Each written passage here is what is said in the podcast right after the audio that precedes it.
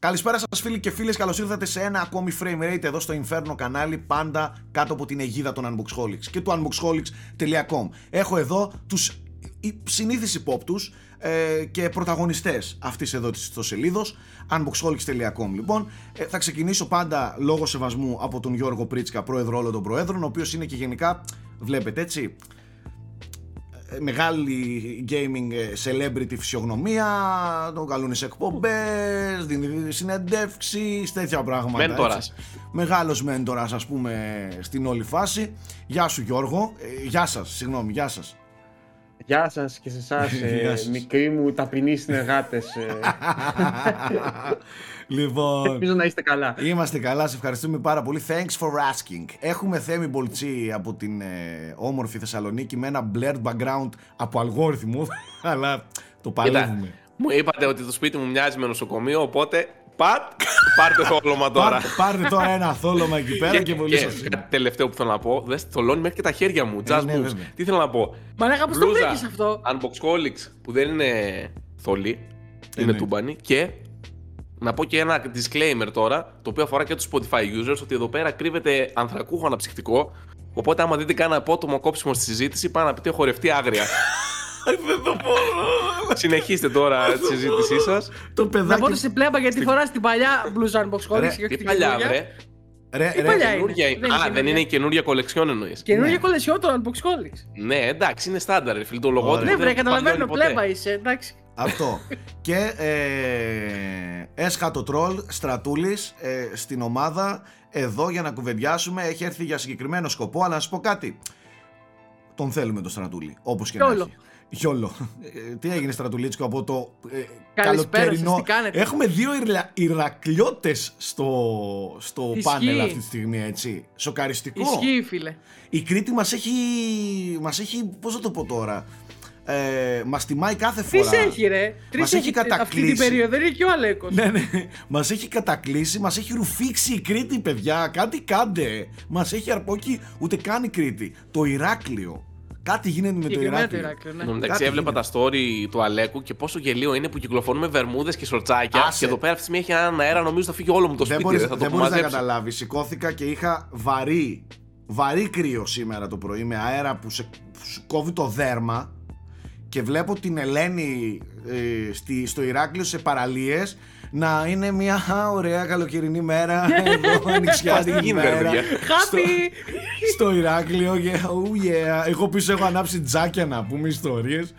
Δεν ξέρω τι γίνεται. Παιδιά να σας πω κάτι. 20 βαθμούς έχουμε σήμερα. Σήμερα έχουμε κρύο. Τουλάχιστον, τουλάχιστον προκλητικό. Τέλος πάντων Πάμε λίγο να μιλήσουμε για τα δικά μας ε, τα θέματα. Όπως γνωρίζετε στο unboxholics.com τα παιδιά δίνουν έναν μεγάλο πόνο καθημερινά ε, για να καλύψουν όλη την επικαιρότητα που αφορά στο, στο κομμάτι του gaming, στο κινηματογράφο, στις τηλεοπτικές σειρές, στις επιστήμες, έχουμε μετά τον Καρατζά θα μας μιλήσει και για αυτές, ε, και για πολλά ακόμη πράγματα. Έχω εδώ τον Θέμη, ο οποίος ε, θα μας μιλήσει για, και θα μας φέρει τα θέματα της επικαιρότητας που μας απασχολούν τις τελευταίες ημέρες. Θέλω να ξεκινήσεις με κάτι που παίζει τελευταία πολύ Θέμη και είναι λίγο κοτζίμα. Ακούγεται λίγο παραπάνω ο κοτζίμας ακούστηκε δύο φορές ε, τον περασμένο, την περασμένη εβδομάδα. Ε, η μία είναι για το επόμενο project του, το οποίο ανέβασε μια φωτογραφία ο Kojima στο Twitter, η οποία φαίνεται ρε παιδί μου το motion capture σκηνικό που έχει η Kojima Productions και φαίνεται να περπατά ένας άνθρωπος με μια λευκή μπλούζα που έχει το χέρι του, ας πούμε έτσι. Αλλά πήγα, το του έγραψα, πήγα του έγραψα, πάμε μωρή αρρώστια στα ελληνικά. το πάτησε. Ξέρεις πώς σε βλέπει, σαν αυτούς τους Ρώσους που πάνε κάτω από τον Kojima και σχολιάζουν ναι, Ποιος είναι αυτός ο μαλάκας με τον μπλε τικ με κεφαλαία γράμματα; Πάμε μου αρρώστια. Τι λέει; Μπορεί να μην κατάλαβε αυτό που εννοούσες, ρε. Α, ναι, μπορεί. Για πες. Και τέλος πάντων η φυσιογνωμία αυτού του ανθρώπου, ρε παιδί μου, που φαίνεται στο να υπάρχει στη σκηνή των γυρισμάτων, να το πω έτσι, της Kojima Production, μοιάζει με τον Norman Reedus. Και πού κολλάει όλο αυτό τώρα με τον Norman Reedus. Πρώτον, ξέρουμε ότι είναι πολύ καλός φίλος με τον Kojima. και δεύτερον, ο, ο ίδιος ο Norman Reedus πριν μερικούς μήνες είχε πει ότι το Death Stranding 2 βρίσκεται στη φάση διαπραγματεύσεων. Ενδεχομένως πριν μερικούς μήνες διαπραγματεύσεις, έγιναν επιτυχώς και πλέον ξεκίνησαν γυρίσματα. Πήραν εγκρίσεις δηλαδή, πιστεύεις; Πιστεύεις. Ναι. Έτσι φημολογείται, ας πούμε. Ναι. Εγώ έχω να πω και κάτι άλλο. Ο Norman Reedus ήταν και πρωταγωνιστής στο Silent Hills. Που, το οποίο επίσης φημολογείται. Ο, εντάξει, μην γλύψεις το μικρόφωνο, το Ε, καταλαβαίνω. Εντάξει, Στέβη. Επί, Επίτηδες ήρθα Εντάξει, κοντά εντάξει. γιατί παιδιά όντως φημολογούνταν και αυτό. Απ' την άλλη, φημολογείται και Xbox παιχνίδι. Δηλαδή γενικά δεν ξέρουμε τι κάνει ο Kojima. Έχουν ακουστεί τόσες φήμες τελευταία. Πάντως, το σίγουρο είναι ότι τελευταία κάτι ψήνει και φαίνεται. Έτσι. Ε, ψήνει ε, α- λίγο τυζεράκια από εδώ, λίγο στο Twitter, λίγο φωτογραφίες, λίγο ρίντους, λίγο τέτοιο. Δεν ξέρουμε αν αυτό το πράγμα, και για να μην παρεξηγηθούμε, έχει να κάνει με Death Stranding, με Sony, με Silent Hills, με Xbox παιχνίδι που και αυτό υπάρχει στα σκαριά, και- στα σκαριά των φημολογιών, Είχε αλλά ακουστεί, είχε ακουστεί, ναι. ναι. Ε, τέλος πάντων είναι πολλά. Πάντως ότι είναι λίγο πιο δραστήριος ε, ως προς το να τυζάρει είναι. Ακούγονται, Και όχι μόνο αυτό, είχαμε και μια επίσημη ανακοίνωση Σάκη. Ναι, ναι. Άνοιξε Kojima Productions ε, παράρτημα στο Los Angeles, το οποίο θα ασχολείται αποκλειστικά και μόνο με άλλα μέσα, δηλαδή όχι με video games, ταινίες, τηλεοπτικές σειρές, μουσική, οτιδήποτε άλλο, ε, για να επεκτείνει ε, τη δημοφιλία των IPs, δηλαδή ξέρω εγώ το Death Stranding, να το φέρει και να το κάνει σειρά Death Stranding. Ο Kojima τιζάρει πολύ καιρό ταινίες και μάλλον θα κάνει αυτό που, που αγαπάει, ρε παιδί μου. Οκ. Τώρα. Ταινία με τον Norman Reedus θα είναι, να ξέρεις. Σίγουρα. Δεν μπορώ να το προβλέψω αυτό. Μπορεί. Πάντως το σίγουρο είναι και το έχουμε πει και στο παρελθόν ότι γενικότερα στηρίζει πάρα πολύ τους ανθρώπους που τον έχουν ε, βοηθήσει και έχει συνεργαστεί. Δηλαδή έχει διαρκώς κάνει κανονικό promotion που δεν τον αφορά σε ταινίες των διαφόρων ηθοποιών και δεν μιλάμε μόνο για τα πολύ μεγάλα ονόματα Matt Mikkelsen και Ρίντους και τα λοιπά αλλά και για μικρότερα ονόματα που εμφανίστηκαν στο, ε, στο γυαλί μας σε ταινίες, σε ταινίες, σε παιχνίδια του Kojima. Τέλος πάντων, ε, πάμε λίγο, θα τα μάθουμε και πιστεύω ότι κάτι, κάτι μυρίζει Kojima και Game Awards που είναι στις 9 Δεκεμβρίου.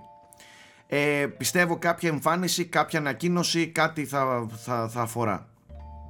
Δεν ξέρω αν Θα θες να τον σε αφορά. πάω στα The Game Awards, μιας και το πέταξες.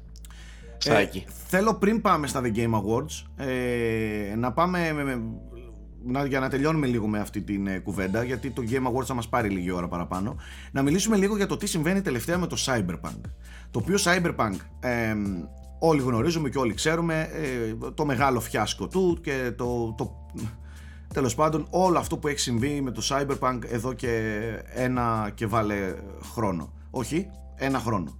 Ακριβώς. Ε, τελευταία υπάρχει μια θετική έτσι κίνηση από πλευράς ε, κοινού ως προς το Cyberpunk; Βλέπουμε κάποιες αλλαγές στις βαθμολογίες ε, του παιχνιδιού στο Steam; Μετά τα updates από, από κακές κριτικές πλέον στο αρκετά θετικές κριτικές ας πούμε με τη λογική ότι έχει βελτιωθεί αυτό που θέλω να πω εγώ είναι ότι το Cyberpunk πράγματι στο PC ήταν είναι και φαίνεται συνεχίζει να είναι σαφέστατα καλύτερο από όλες τις εκδόσεις τουλάχιστον μέχρι να δούμε τις next gen ε, εκδόσεις που περιμένουμε και υπόσχεται η CD Projekt εδώ και πάρα πολύ καιρό ότι θα τις φέρει και θα είναι νέα παιχνίδια κτλ. κτλ. Έφαγε και καθυστέρηση η next gen έκδοση και και και. Ε, αυτό που θέλω να πω είναι ότι όντως το PC ήταν και είναι ακόμα καλύτερα τα πράγματα, πολύ καλύτερα και είναι ίσως το μοναδικό που λες ότι είναι σούπερ αξιοπρεπός το παιχνίδι στο τεχνικό κομμάτι. Σούπερ αξιοπρεπός σε σχέση με το χάλι που ήταν στις κονσόλες, έτσι. Ε, ακόμα υπάρχουν προβλήματα, αλλά Τα πολύ δυνατά PC, έτσι. Ναι, ναι, να ναι. το πούμε και Ακόμα- αυτό, γιατί είναι ακόμα- λίγο βαρύ το παιχνίδι. Ακόμα υπάρχουν προβλήματα, αλλά δεν είναι προβλήματα που χαλάνε τόσο πολύ την εμπειρία στο PC και σε καλά PC. Εγώ θέλω να πω ότι το παιχνίδι αυτό είναι αξιόλογο αν και εφόσον το παίξεις σε, σε καλό PC και σε PC έκδοση, είναι όντως ένα, ένα, μια καλή εμπειρία ας πούμε, ειδικά τώρα όταν πέφτει σε εκπτώσεις όπως το Black Friday η τιμή του. Ωστόσο δεν σώζεται από, δεν σώζεται πλήρως ε, από το τεχνικό κομμάτι. Δηλαδή και τέλειο να γίνει τεχνικά, το παιχνίδι δεν θα γίνει τέλειο. Γιατί το παιχνίδι έχει και άλλου είδους προβλήματα. Τα οποία δεν έχουν να κάνουν με το τεχνικό κομμάτι. Δεν έχουν να κάνουν με τις next gen εκδόσεις. Έχουν να κάνουν με, με, με ουσιαστικά προβλήματα ε, στο open world του, στο, στο, στην ιστορία του, στο, ε, ε, στα quests του, στη γραφή του σε κάποια σημεία, στους χαρακτήρες, στις ισορροπίες μεταξύ τους, στην πόλη, στη ζωντάνια. Αυτά δεν διορθώνονται. Ωστόσο, συνεχίζω να πιστεύω ότι δεν είναι και τραγικά τα πράγματα. Δεν θα παίξει κάποιος τραγικό παιχνίδι αν το παίξει σωστά, χωρίς τεχνικά προβλήματα. Αλλά δεν θέλω να νομίζουμε. Εγώ έχω κάνει ένα μεγάλο review και, ε, και τα έχω πει. Δεν θέλω να νομίζουμε ότι αν φτιαχτούν τα πράγματα και γίνει τέλειο, θα γίνει Witcher 3 σαν παιχνίδι. Δεν πρόκειται να γίνει. Εκτός αν το αλλάξουν και αυτό που δεν νομίζω. Ε, συνεχίζει να έχει αδύναμα σημεία το Cyberpunk που δεν αφορούν στον τεχνικό τομέα. Αυτό ήθελα να πω. Νομίζω έκανε και κάποιες δηλώσεις ο, ο CEO εκεί της ε, CD Projekt ο Πολωνός. Για πες μας λίγο.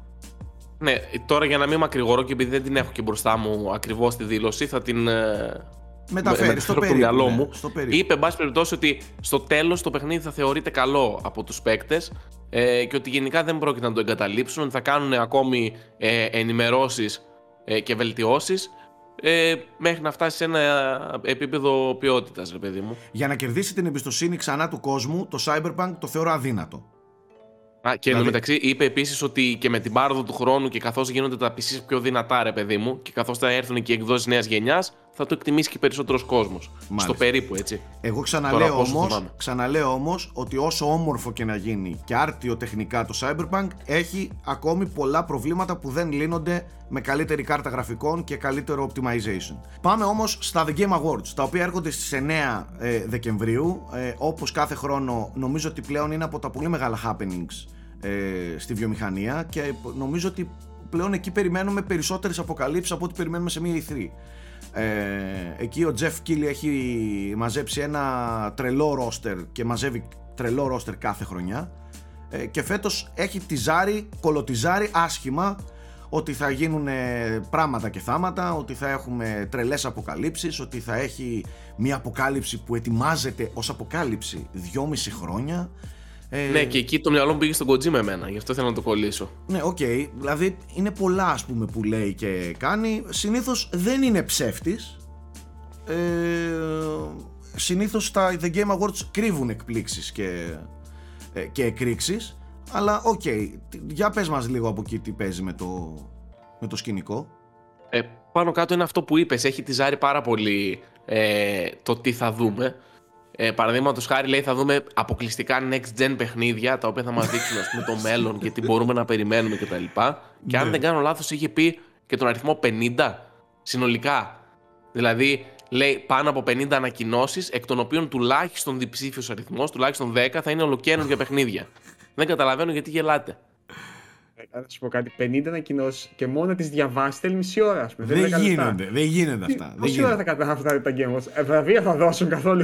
Ε, εν τω μεταξύ, παιδιά, μιας και το είπατε και αυτό, νομίζω ότι πλέον έχουμε χάσει λίγο το, την έννοια βραβεία.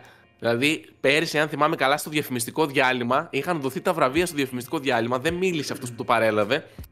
Και λέει, όσο βλέπατε ναι, ναι. αυτές τις διαφημίσεις για ξεραφάκια, αυτοί κέρδισαν αυτά τα βραβεία. Και τώρα βασικές κατηγορίες, μουσική και τέτοια. Δηλαδή ήταν τραγικό. Okay, ναι. Παιδιά, το λέμε κάθε χρόνο, θα το πούμε και ακόμα μία φορά. Τα The Game Awards πλέον είναι ένα τέτοιο show marketing promotional. Έτσι. Δεν είναι ένα show που πραγματικά βραβεύει τους σκόπους των ανθρώπων που εργάζονται σε αυτή τη βιομηχανία και τις επιτυχίες. Ε, αυτό είναι η, η, απλά η αφορμή. Ε, η πραγματική ουσία των The Game Awards είναι αυτό.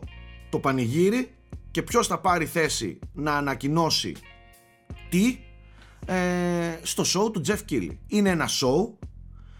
Αυτό. Νομίζω ότι δεν έχει νόημα και για εμάς και νομίζω ότι ε, το παίζουμε λίγο, ξέρω εγώ, ε, Sherlock Holmes ας πούμε. Α, τα δεν δίνουν βραβεία και, ε, Καλημέρα, ε, άλλο πράγμα κάνουν αυτά τα βραβεία αυτά, Αυτό το show.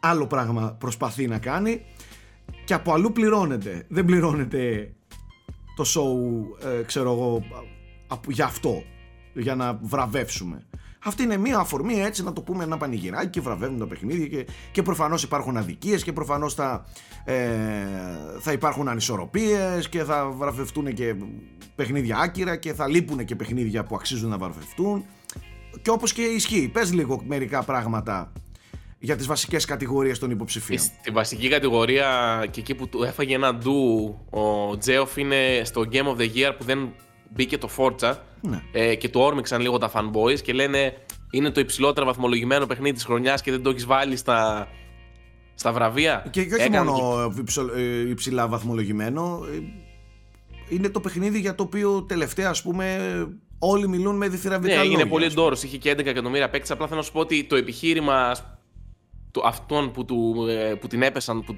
στον Τζέοφ ήταν ότι αντικειμενικά ας πούμε, έχει τον πιο μεγάλο βαθμό από όλα τα παιχνίδια που κυκλοφόρησαν φέτος. Ε, Πώς γίνεται να μην το έχεις; Συγγνώμη να ρωτήσω κάτι. Ο Τζεφ τι φταίει. Ναι, αυτό τους απαντούσε και αυτός όμως. Ότι δεν κάνω εγώ, ότι δεν, δεν εμπλέκομαι καν στην επιλογή των παιχνιδιών. Ότι ε, γίνεται από, από αυτά τα μέσα και από αυτή την επιτροπή ναι, που ναι. μπορείτε να τη βρείτε εκεί πέρα. Σε αυτούς λέει τα παράπονα.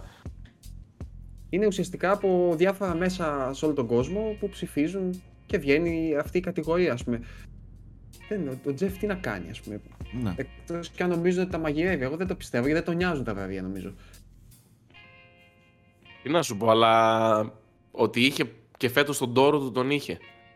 Τώρα σε άλλες κατηγορίες δεν θυμάμαι κάτι που να έκανε φως φανάρι. Α, εντωμεταξύ παράπονα, ας πούμε, υπήρχαν πες και από πολλού. Πες λίγο τις υποψηφιότητες, εγώ δεν τις ξέρω. Τις υποψηφιότητες δεν τις έχω μπροστά μου, αλλά π.χ. ακόμα και από την PlayStation ε... κοινότητα που υπήρχαν παράπονα από μερικούς που έλεγαν ότι το Returnal, ας πούμε, αξίζει πιο πολύ αν ήταν να είναι υποψήφιο παρά το Ratchet. Ναι. Αλλά μάλλον δεν το έχει παίξει ναι πολλοί κόσμος το. Ναι, σε όλα. Από την PlayStation κοινότητα, από το πέταλο τη Sony, ξέρω εγώ έτσι. Ε, Ποιος γκρινιάζει, ρε φίλε, στο Ιντερνετ και ειδικά ε, στο ναι, Twitter, τα fanboys γκρινιάζουν. εντάξει, OK, okay, εντάξει. Οι μεν θέλουν το Forza, οι άλλοι θέλουν και άρα να μαντέψουν τρίτη θέλουν το Metroid. Ή τι άλλο έχει μείνει, ξέρω εγώ. Metroid είναι υποψήφιο. Λοιπόν, Game of the Year, παιδιά, τα υπόλοιπα δεν τα διαβάζω καν. Game of the Year. Ε, είναι υποψήφιο, υποψήφιο το Deathloop. Το οποίο είναι της Arkane Studios Bethesda, είχε γράψει ο Γιώργος. Ε, It Takes Two. Hazelight είναι από τον θεότρελο που είχε πει Fuck the Oscars τότε. Ε, που κάνει διάφορα κόπ παιχνίδια. Metroid Dread. Δεν χρειάζονται διευκρινήσει. Το Psychonauts 2. Ε, το Psychonauts 2 του Team Safer από την Double Fine και Xbox Game Studios. Ratchet και Clank Insomniac Games PlayStation και το Resident Evil Village της Capcom. Το οποίο εγώ προβλέπω θα κερδίσει. Να το πω από τώρα. Μεγάλη τέτοια. Με ρίσκο. Δεν, το, δεν θα το σκεφτόμουν καν. Το The Village. Το, το ναι. The Village. Εγώ σου λέω το ε, Village θα κερδίσει. Ε, θα το σηκώσει. Εγώ με το Village είμαι, παιδιά. Να ξέρετε. Όχι, κοίτα, κοίτα, κοίτα. Πιστεύω ότι θα το πάρει. Κοίτα, ο Θέμης το λέει αλλιώς. Ο Θέμης δεν το παίξει καν το Village. Δεν το έχω ε, παίξει. Προβλέπω από αυτά που βλέπω και από ναι, αυτά ναι, ναι. που ξέρω. Ε, ως, ντόρο, ως ντόρο ε, και για να υπάρχουν, για να είναι όλοι καλυμμένοι είναι η πιο τέλεια safe επιλογή. Δηλαδή το It Takes Two είναι ένα παιχνίδι το οποίο είναι φανταστικό αλλά δεν μπορεί να κερδίσει Game of the Year. Το ξέρουμε όλοι γιατί. Δεν είναι big enough για να κερδίσει Game of the Year. Ε, το, ε, είπες Ratchet. Ναι, Ratchet και Clank το Ratchet, το Ratchet μπορεί αλλά είναι exclusive. Εντάξει, αυτό δεν εμποδίζει κάπου. Όχι, και το εντάξει, δεν Last of Us έχει κερδίσει. Δεν, δεν εμποδίζει, όχι. Αλλά δεν νομίζω ότι έκανε τόσο πάταγο το Ratchet για να μπορεί να, να κερδίσει και αυτό ένα βραβείο. Το The Village έκανε πάταγο. Πάταγο. Ένα παιδιά. Άσχετα το. το τότε με τη Lady τότε... Dimitrescu, πούμε. Ναι, δηλαδή ε, ε, επηρέασε και, και άλλους ε, χώρους πλην του gaming η κυκλοφορία του Village. Έτσι, δηλαδή δεν, δεν είναι ένα παιχνίδι που. OK, okay, μπορεί να μην ήταν ξέρω, το τέλειο, να μην ήταν παιχνίδι με τις υψηλότερες βαθμολογίες που έχουν υπάρξει ποτέ, αλλά έκανε πάταγο.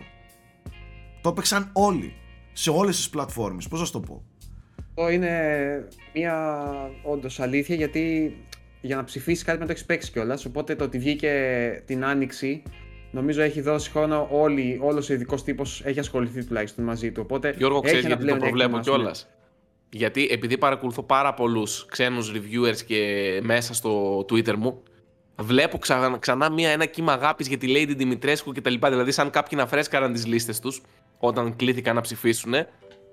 και ξέρω εγώ τους, το έβγαλαν και λίγο Όχι, δημόσια ε, στο Twitter. ξεκάθαρα είναι το από τα μεγαλύτερα παιχνίδια της χρονιάς το The Village, έτσι. Ε, άσχετα το αν ικανοποίησε ή όχι, αλλά πιστεύω ότι,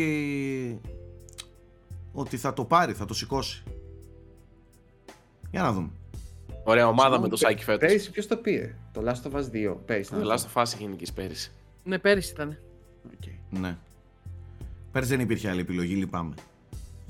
Ήταν και το Hades Ναι. που λεγόταν. Αυτά τα δύο δεν ήταν τα υπήρχε δύο άλλη τέτοια. επιλογή. Ναι. Το Hades Ναι. κάτι πήρε όμως, δεν πήρε. Γιατί το θυμάμαι να πανηγυρίζει. Πήρε άλλα Κάπου πολλά. αλλού πήρε. Πήρε άλλα διάφορα. Το Hades. Ναι. Ναι, ναι. Θυμάμαι ότι είχε. Νομίζω τέλος Best πάντων, Indie δεν είχε, δεν είχε πάρει. Best Indie. Ήταν σίγουρα υποψήφιο και στο, και στο Game of the Year όμως. Ήταν σίγουρα. Φέτος δεν έχουμε κάποιο indie ε, υποψήφιο. Μάλιστα. Λοιπόν, ε, πάμε λίγο να συνεχίσουμε όμως γιατί, κοίτα, τα Game Awards θα τα συζητήσουμε. Όταν έρθει η ώρα τους, όταν δούμε τι έχουν ε, ανακοινωθεί, όταν δούμε ποιοι έχουν κερδίσει, θα κάνουμε προφανώς μια αναλυτική κουβέντα. Τώρα έτσι από πριν, να, αναφέραμε και πέντε πράγματα. Ε, πάμε λίγο να προχωρήσουμε παρακάτω θέμη. Τελευταία έχει δημιουργήσει η Microsoft ένα φανταστικό χώρο που μπορείς μπορείς και σκαλίζεις λίγο το παρελθόν σου ως Xbox Gamer. Ε, πώς το λέει; Xbox Museum. Museum, ναι. Ε, Xbox Museum. Αυτό το Museum μπορείς να, να μπεις και να δεις πέρα από τα δικά σου προσωπικά ε, κατορθώματα, από ποιο είναι το παιχνίδι που έχεις παίξει περισσότερο, τι, ποια παιχνίδια συνολικά έχεις παίξει και όλα αυτά, πότε ενεργοποιήθηκε πρώτη φορά το account σου και όλα αυτά στο Xbox Live. Ε, έχει και πράγματα να ανακαλύψεις για το παρελθόν του Xbox γενικά.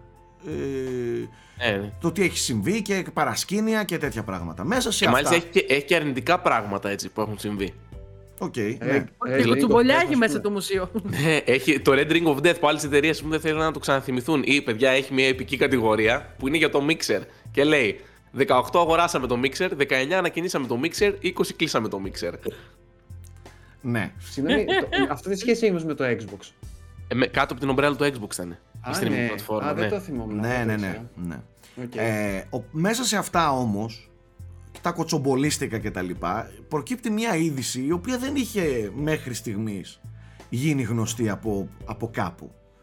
Ε, και η είδηση αυτή λέει ότι ε, η, η Microsoft έχει κάνει, λέει, πρόταση στο παρελθόν, πολύ παρελθόν, στη Nintendo να κατασκευάζει η Microsoft τις κονσόλες και η Nintendo τα παιχνίδια. Να κάνουν δηλαδή μια συνεργασία χοντρή που η Microsoft θα είναι ο κατασκευαστής των παιχνιδιών, το hardware και η Nintendo το software. Αυτό ξέρεις πότε είχε γίνει Σάκη. Πριν κυκλοφορήσει το πρώτο Xbox και πριν κυκλοφορήσει και το Gamecube. Okay. Ήταν τότε, ήταν ακριβώς τότε. Σε εκείνη τη γενιά. Και για να δώσω λίγο περισσότερο background, στην αρχή είχαν κάνει πρόταση να τους αγοράσουν και τα λοιπά, απορρίφθηκε όλο αυτό. Και η Microsoft συνέχισε να επιδιώκει κάτι με την Nintendo, το ήθελαν πάρα πολύ έντονα. Οπότε έφτασαν στο σημείο να τους πούν ότι το project Xbox εμείς το συνεχίζουμε.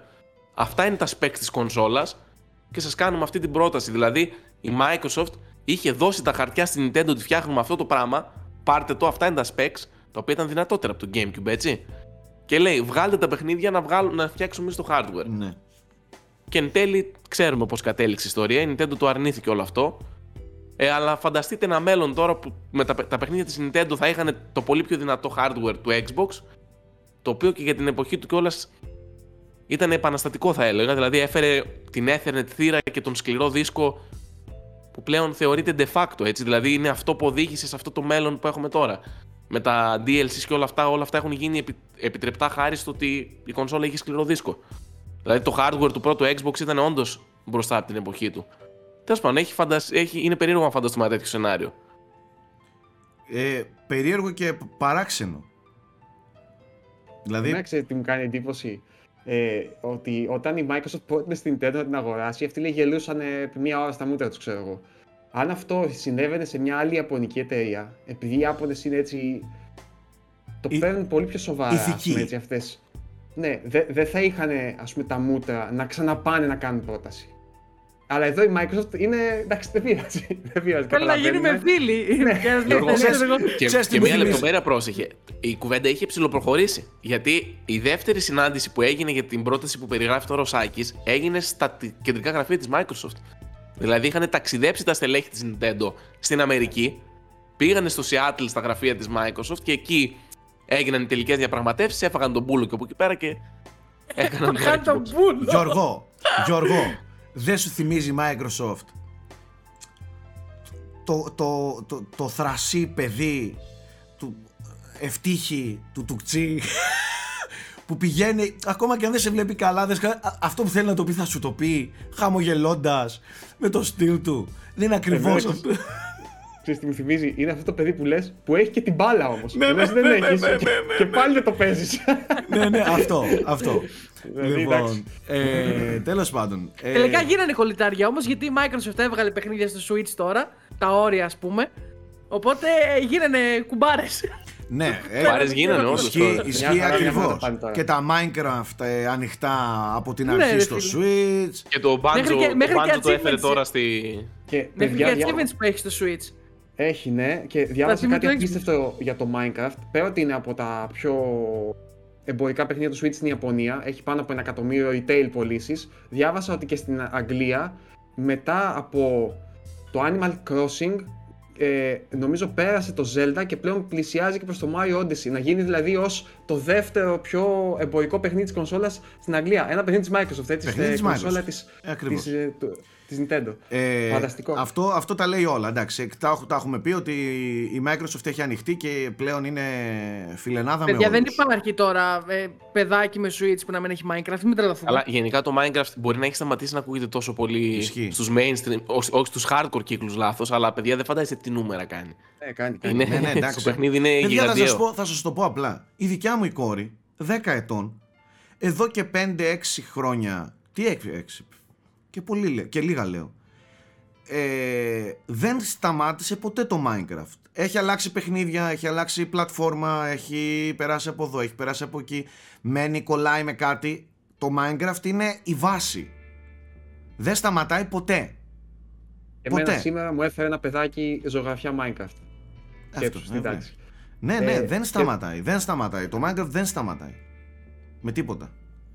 Και ε, εγώ το- αυτό που θέλω να πω και το έχω πει και άλλες φορές και σ- παλαιότερα μπορεί να το τρολάραμε το Minecraft απλά λόγω της κόρης μου εγώ ασχολήθηκα με το Minecraft το Minecraft είναι ένα εξαιρετικό παιχνίδι εξαιρετικότατο παιχνίδι δεν είναι Και αυτό έχουν γίνει και φοβερές δημιουργίες μέσα, στο- μέσα Ακριβώς. σε αυτό. Και δεν είναι αυτό που λέμε πω από τα, τα παιδάκια η πλέμπα παίζει Minecraft.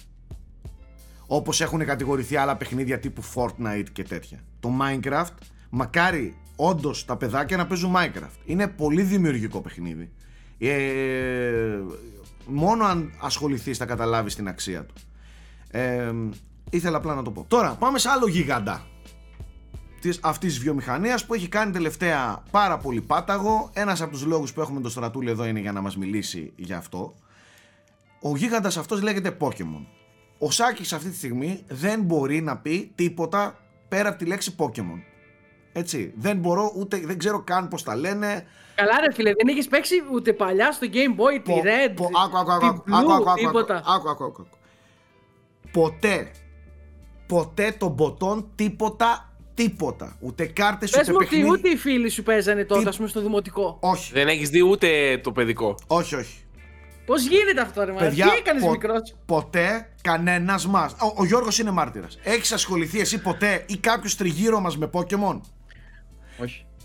Όχι, και νομίζω ότι ξέρω την απάντηση, Άκη. Ε, δεν ήμασταν ποτέ του φορητού εμείς. Δηλαδή, εγώ είχα τα Game Boy, αλλά δεν, εντάξει, τα είχα για πολύ συμπληρωματικά πράγματα. Δεν έπαιζα σε φορητά ιδιαίτερα. Έχω την εντύπωση ότι το Pokémon έχει κάνει μεγάλο πάταγο και γενικά έχει αναπτυχθεί πολύ στις οικοδομές των πόλεων μαζεμένες στα σκαλιά με παιδιά ε, δίπλα, το Ακριβώς. ένα δίπλα στο άλλο με, με Game Boy στα χέρια. Αυτό στην επαρχία δεν υπήρχε. Όπως φυσικά υπήρχε ε, στις οικοδομές των πόλεων που μαζευόντουσαν στα σκαλιά 10-20 πιτσιρίκια ο ένας δίπλα στον άλλον με... Εντάξει, Ε. εμείς σε γειτονιές παίζαμε εδώ, ξέρω εγώ, Ηράκλειο. Δεν είμαστε, ξέρεις. Και πάλι θεωρώ ότι είναι... είναι Ότι ταξιδεύαμε ήταν- πολύ για να παίξουμε. ήτανε εδώ με μια- τα παιδιά στη γειτονιάς, αλλά παίζανε όλα. Εντάξει, αλλά το ας Ηράκλειο πούμε. μεγάλη πόλη, ρε, αυτό εννοεί. Ναι. Τέλος πάντων. Ε, Πάντως είναι γεγονός. Δεν είναι μόνο δικό μου θέμα. Δεν ξέρω κανέναν από τον δικό μου κύκλο που ασχολήθηκε με Pokémon.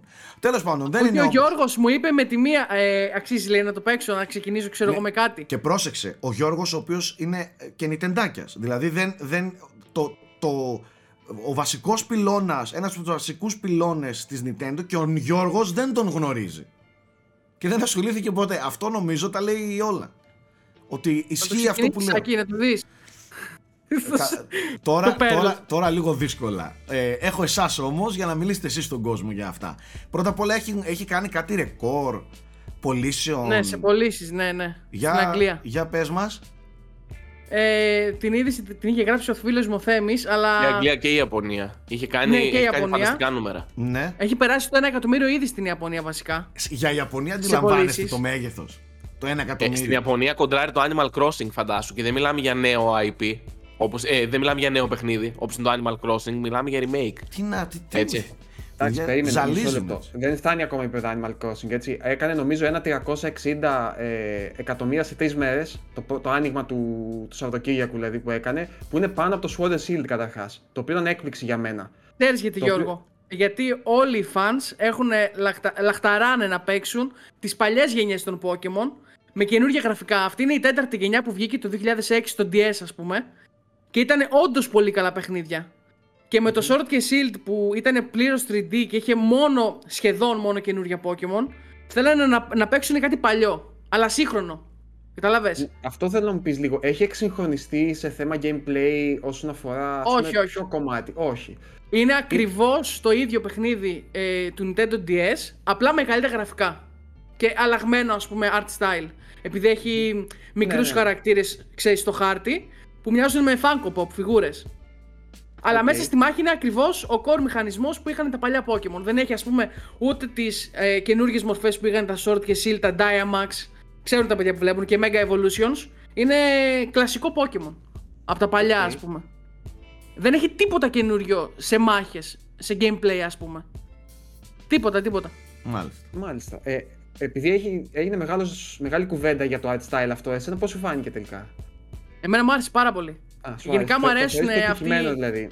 Ναι, αυτοί και καλά τα χαριτωμένα ανθρωπάκια και αυτά. Εμένα γενικά μου αρέσουν αυτό που τα κάνει. Δεν έχω κανένα θέμα, ναι. Αλλά μου άρεσε ναι. και το short και shield εμένα. Ούτε, ούτε εκεί είχα θέμα που ήταν full 3D χαρακτήρες μεγάλοι, ας πούμε. Ναι. Ήταν πολύ ωραίο. Μέσα στις μάχες, βέβαια, είναι κανονικοί χαρακτήρες. Δεν είναι μικροί. Chibi, πώς λέγονται. Νομίζω καλά λέω τη λέξη, δεν θυμάμαι. Δεν είναι έτσι. Στις μάχες είναι κανονικά μεγάλοι. Οκ. Okay.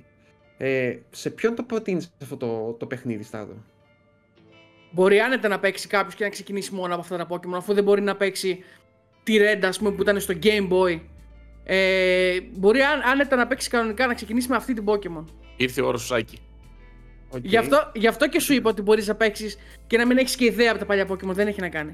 Πόσο... Άρα είναι ένα καλό σημείο εισόδου λοιπόν στη σειρά και φαντάζομαι ναι, ναι, ναι. και νοσταλγίας για αυτούς που το έχουν ήδη παίξει. Εγώ το είχα παίξει τότε όταν είχε ναι, ναι. κυκλοφορήσει. Το 6, οπότε ήταν, ήξερε καταρχήν όλο το παιχνίδι. Δεν αλλάζει κάτι σε story ή οτιδήποτε. Προσθέτει ναι. μερικά πράγματα. Αλλά είναι ακριβώς το ίδιο παιχνίδι, παιδιά. Έχει γίνει απλά remake τα γραφικά. Και έχουν προσθέσει εντωμεταξύ και διάφορα χαρακτηριστικά, ας πούμε. Ε... Όπως online, να παίζεις με άλλους, να κάνεις trade με άλλους, μάχες, να φαρμάρετε μαζί με, με φίλους. Ξέρω εγώ, σε μια καινούργια. Έχει ένα καινούριο χάρτη που παίρνεις φίλους σου και πάτε και φαρμάρετε Pokémon, ας πούμε, για να πιάσετε. Όπου αυτό πρέπει να είναι πολύ ονείροξη για τους ναι, ναι, Pokemon fans, έτσι. Εντάξει, αυτά υπήρχαν, απλά στο, στο DS δεν υπήρχε τότε, ας πούμε. Ναι. Τόσο πολύ, τόσο καλό. Ε, εγώ άλλη ερώτηση. Αξίζει full, παιδιά. Ε, θέλω να σου κάνω άλλη ερώτηση. Το, το ναι. παιχνίδι αυτό μπορεί να παιχτεί από μικρές ηλικίες ή είναι λίγο πιο advanced πέρα από το χαριτωμένο του ύφους; Δηλαδή η Ραφαέλα θα μπορούσε να παίξει αυτό το παιχνίδι και λίγο πιο μικρές ηλικίες. Να ξεκινήσουν από κάτι τέτοιο. Ναι. Ναι, θα μπορούσε άνετα. Άνετα να παίξουν. Ένα, δεν νομίζω ότι θα, θα βρουν κάτι. Γιατί και εμείς μικροί ήμασταν. Μικρά παιδιά έπηγα να πω. Μικροί ήμασταν όταν παίζαμε αυτά τα παιχνίδια. 10 χρονών, 7, 8. Okay. Απλά εντάξει, θέλει λίγο ψάξιμο ας πούμε, για να δεις που θα πας μετά. Ε, να πάρεις κάποιο συγκεκριμένο ability για να, για να προχωρήσεις στην ιστορία. Έχει λίγο ψάξιμο. Τι διάρκεια Αλλά νομίζω μια χαρά είναι. Πόσο διαρκούν. Ε, γύρω στις 25 ώρες μου έφαγε εμένα η κεντρική ιστορία. Εντάξει, τώρα άμα θες να πιάσεις Pokémon και τα λοιπά, μιλάμε τώρα για 100 plus, έτσι, δεν το συζητάμε αυτό. Όπως όλα τα Pokémon. Οπότε είναι ένα deal τρελό, ας πούμε, να πάρει ο άλλος και να φάει ένα εκατοστάρικο σε ώρες ε, και να, ναι, να, να λιώσει σε Pokémon, ας πούμε. Και ειδικά για τις γιορτές δεν το συζητώ αυτό. Και σου λέω ότι με το καινούριο χάρτη, το Grand Underground έτσι λέγεται, αν πάρεις φίλους και πας και φαρμάρεις, να, να ψάχνεις Pokémon και τέτοια, ξέρεις πόσες ώρες θα σου φάει. Μάλιστα. Μιλάμε για πάρα πολλές ώρες. Ε, Αξίζει full, παιδιά. Επειδή είμαι άστατο όπως ο Σάκης, τώρα θα ρωτήσω, αυτά τα Pokémon μετά τα χρησιμοποιείς σε μάχες έναντι άλλων ναι. παιχτών, ας πούμε. Α, οκ, okay, ναι. γι' αυτό. Όχι για το παιχνίδι, την ιστορία του δεν έχουν ιστορία τα Pokémon αυτά συγκεκριμένα που πιάνεις όλα, ας πούμε. Ναι, όχι. Ενώ δεν είναι για το main κανονικά. quest. Δεν είναι για να το πάρεις στο main quest και να τα χρησιμοποιήσεις εκεί. Είναι για να παίζεις μετά μεταξύ σου, να κάνετε ξέρω εγώ μάχες. Το χρησιμοποιείς, πώς και δεν τα χρησιμοποιείς; Εννοείται πως τα χρησιμοποιείς στη main, στην κεντρική ιστορία σου, βέβαια, ναι. Για κλαίω γιατί ο Γιώργο εννοεί ότι δεν ξέρει τίποτα. Ναι, όχι, δεν έχω πει. Δεν έχω πει. θα μαζεύει, βρέτα. Δεν ξέρω. Και ξέρεις τι. Όλα τα Pokémon, ό,τι πιάσεις, χρησιμοποιείται κανονικά και στην κεντρική ιστορία, ας πούμε, ε, όταν προχωράς προς την κεντρική ιστορία και σε ό,τι άλλο κάνεις. Είναι κανονικά ναι, μετά θα βρεις ένα wild Pokémon Λα... και θα χρησιμοποιήσεις αυτά που έχεις να το αποδυναμώσεις για να το πιάσεις. Για να το πιάσεις, βέβαια. Λέει, η ερώτησή μου είναι, είναι τόσο δύσκολο που όντως χρειάζεται να φαρμάρεις τέτοια Pokémon για να μπορείς να προχωρήσεις ή το κάνεις για σένα, ας πούμε; Όχι, δεν είναι δύσκολο, παιδιά. Είναι η υπόρωση των Pokémon, αυτό είναι. Είναι η υπόρωση του να μαζεύεις πόρο... τα, να, να πιάνεις τα, τα, ας πούμε. Να συμπληρώσεις το Pokédex. Mm-hmm. Αυτή είναι η υπόρωση. Ε, Πάντα αυτή ήταν η υπόρωση. Ποτέ, δεν ήταν, ποτέ, δεν, ναι, ποτέ δεν ήταν δύσκολα τα Pokémon. Απλά εσύ γούσταρες να τα πιάσεις όλα. Ε, ερώτηση ερώτηση σημαντική. Αυτά τα Pokemon εσείς τα ξέρετε ως fans ή, ή έχουν και καινούρια; Αγί, άκου να σου πω, υπάρχουν κάποιοι, κάποιοι άνθρωποι που είναι 1000-2000 Pokemon και τα ξέρουν όλα απ' έξω και πρόσεχε, δεν είναι μόνο ξεστό όνομα. Έχουν στατιστικά. Αυτό είναι φωτιά. Ξέρει ότι αυτό είναι του νερού, αυτό, αυτό είναι της φωτιάς. Αυτό, αυτό μπορεί. Έχει counter αυτό, έχει αυτές τις ναι, κινήσει. Ναι, ναι, ναι, Άμα ναι. εξελιχθεί, βγάζει αυτή την κίνηση. Άμα πάρεις αυτή την παραλλαγή του, όταν εξελιχθεί, πάει στην άλλη τέτοια. Αυτούς τους παλαβούς, να ξέρετε, εγώ τους αγαπάω πάρα πολύ. Ξέρουν και ξέρουν, α πούμε, και όλε θα πιάσουν ένα Pokémon. Ξέρουν, δεν είναι όλα τα Pokémon ότι εξελίσσονται σε συγκεκριμένο level. Το κάθε Pokémon εξελίσσεται διαφορετικά, ας πούμε, σε ό,τι level πάει ή θέλει κάποιο αντικείμενο για να εξελιχθεί. Όλοι οι fans ξέρουν τι αντικείμενο είναι αυτό, πού θα το βρεις, σε πόσα level εξελίσσονται, ξέρουν τα πάντα. Ξέρουν τα πάντα. Μάλιστα. Εντυπωσιακό. Και όλα αυτά μας τα άμαθε γιατί αυτά ξεκινήσαν από τη Red, έτσι.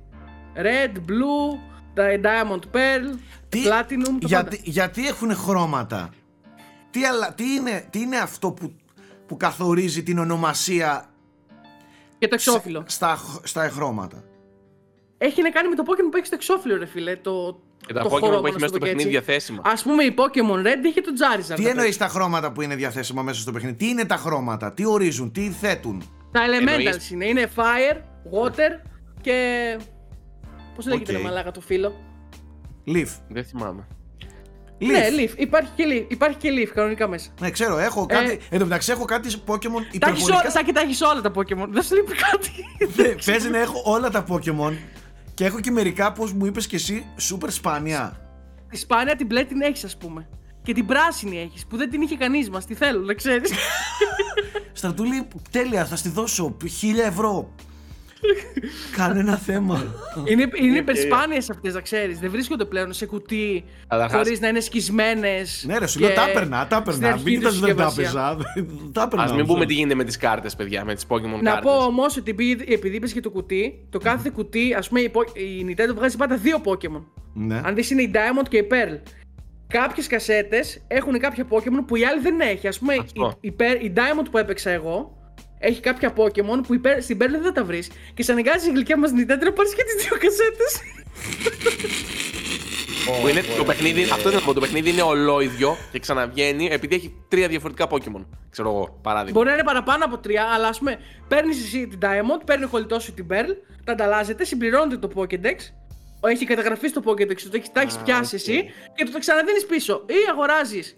Πλέον τα ναι. βγάζεις και σε ένα πακέτο Nintendo και τα δύο μαζί. Τα δύο μαζί. Ναι. Δεν ναι. το έχεις το πακέτο που έχει; Οκ, okay, είναι και το παρέστικο του θέματος που θέλει να προωθήσει. Ναι, ναι.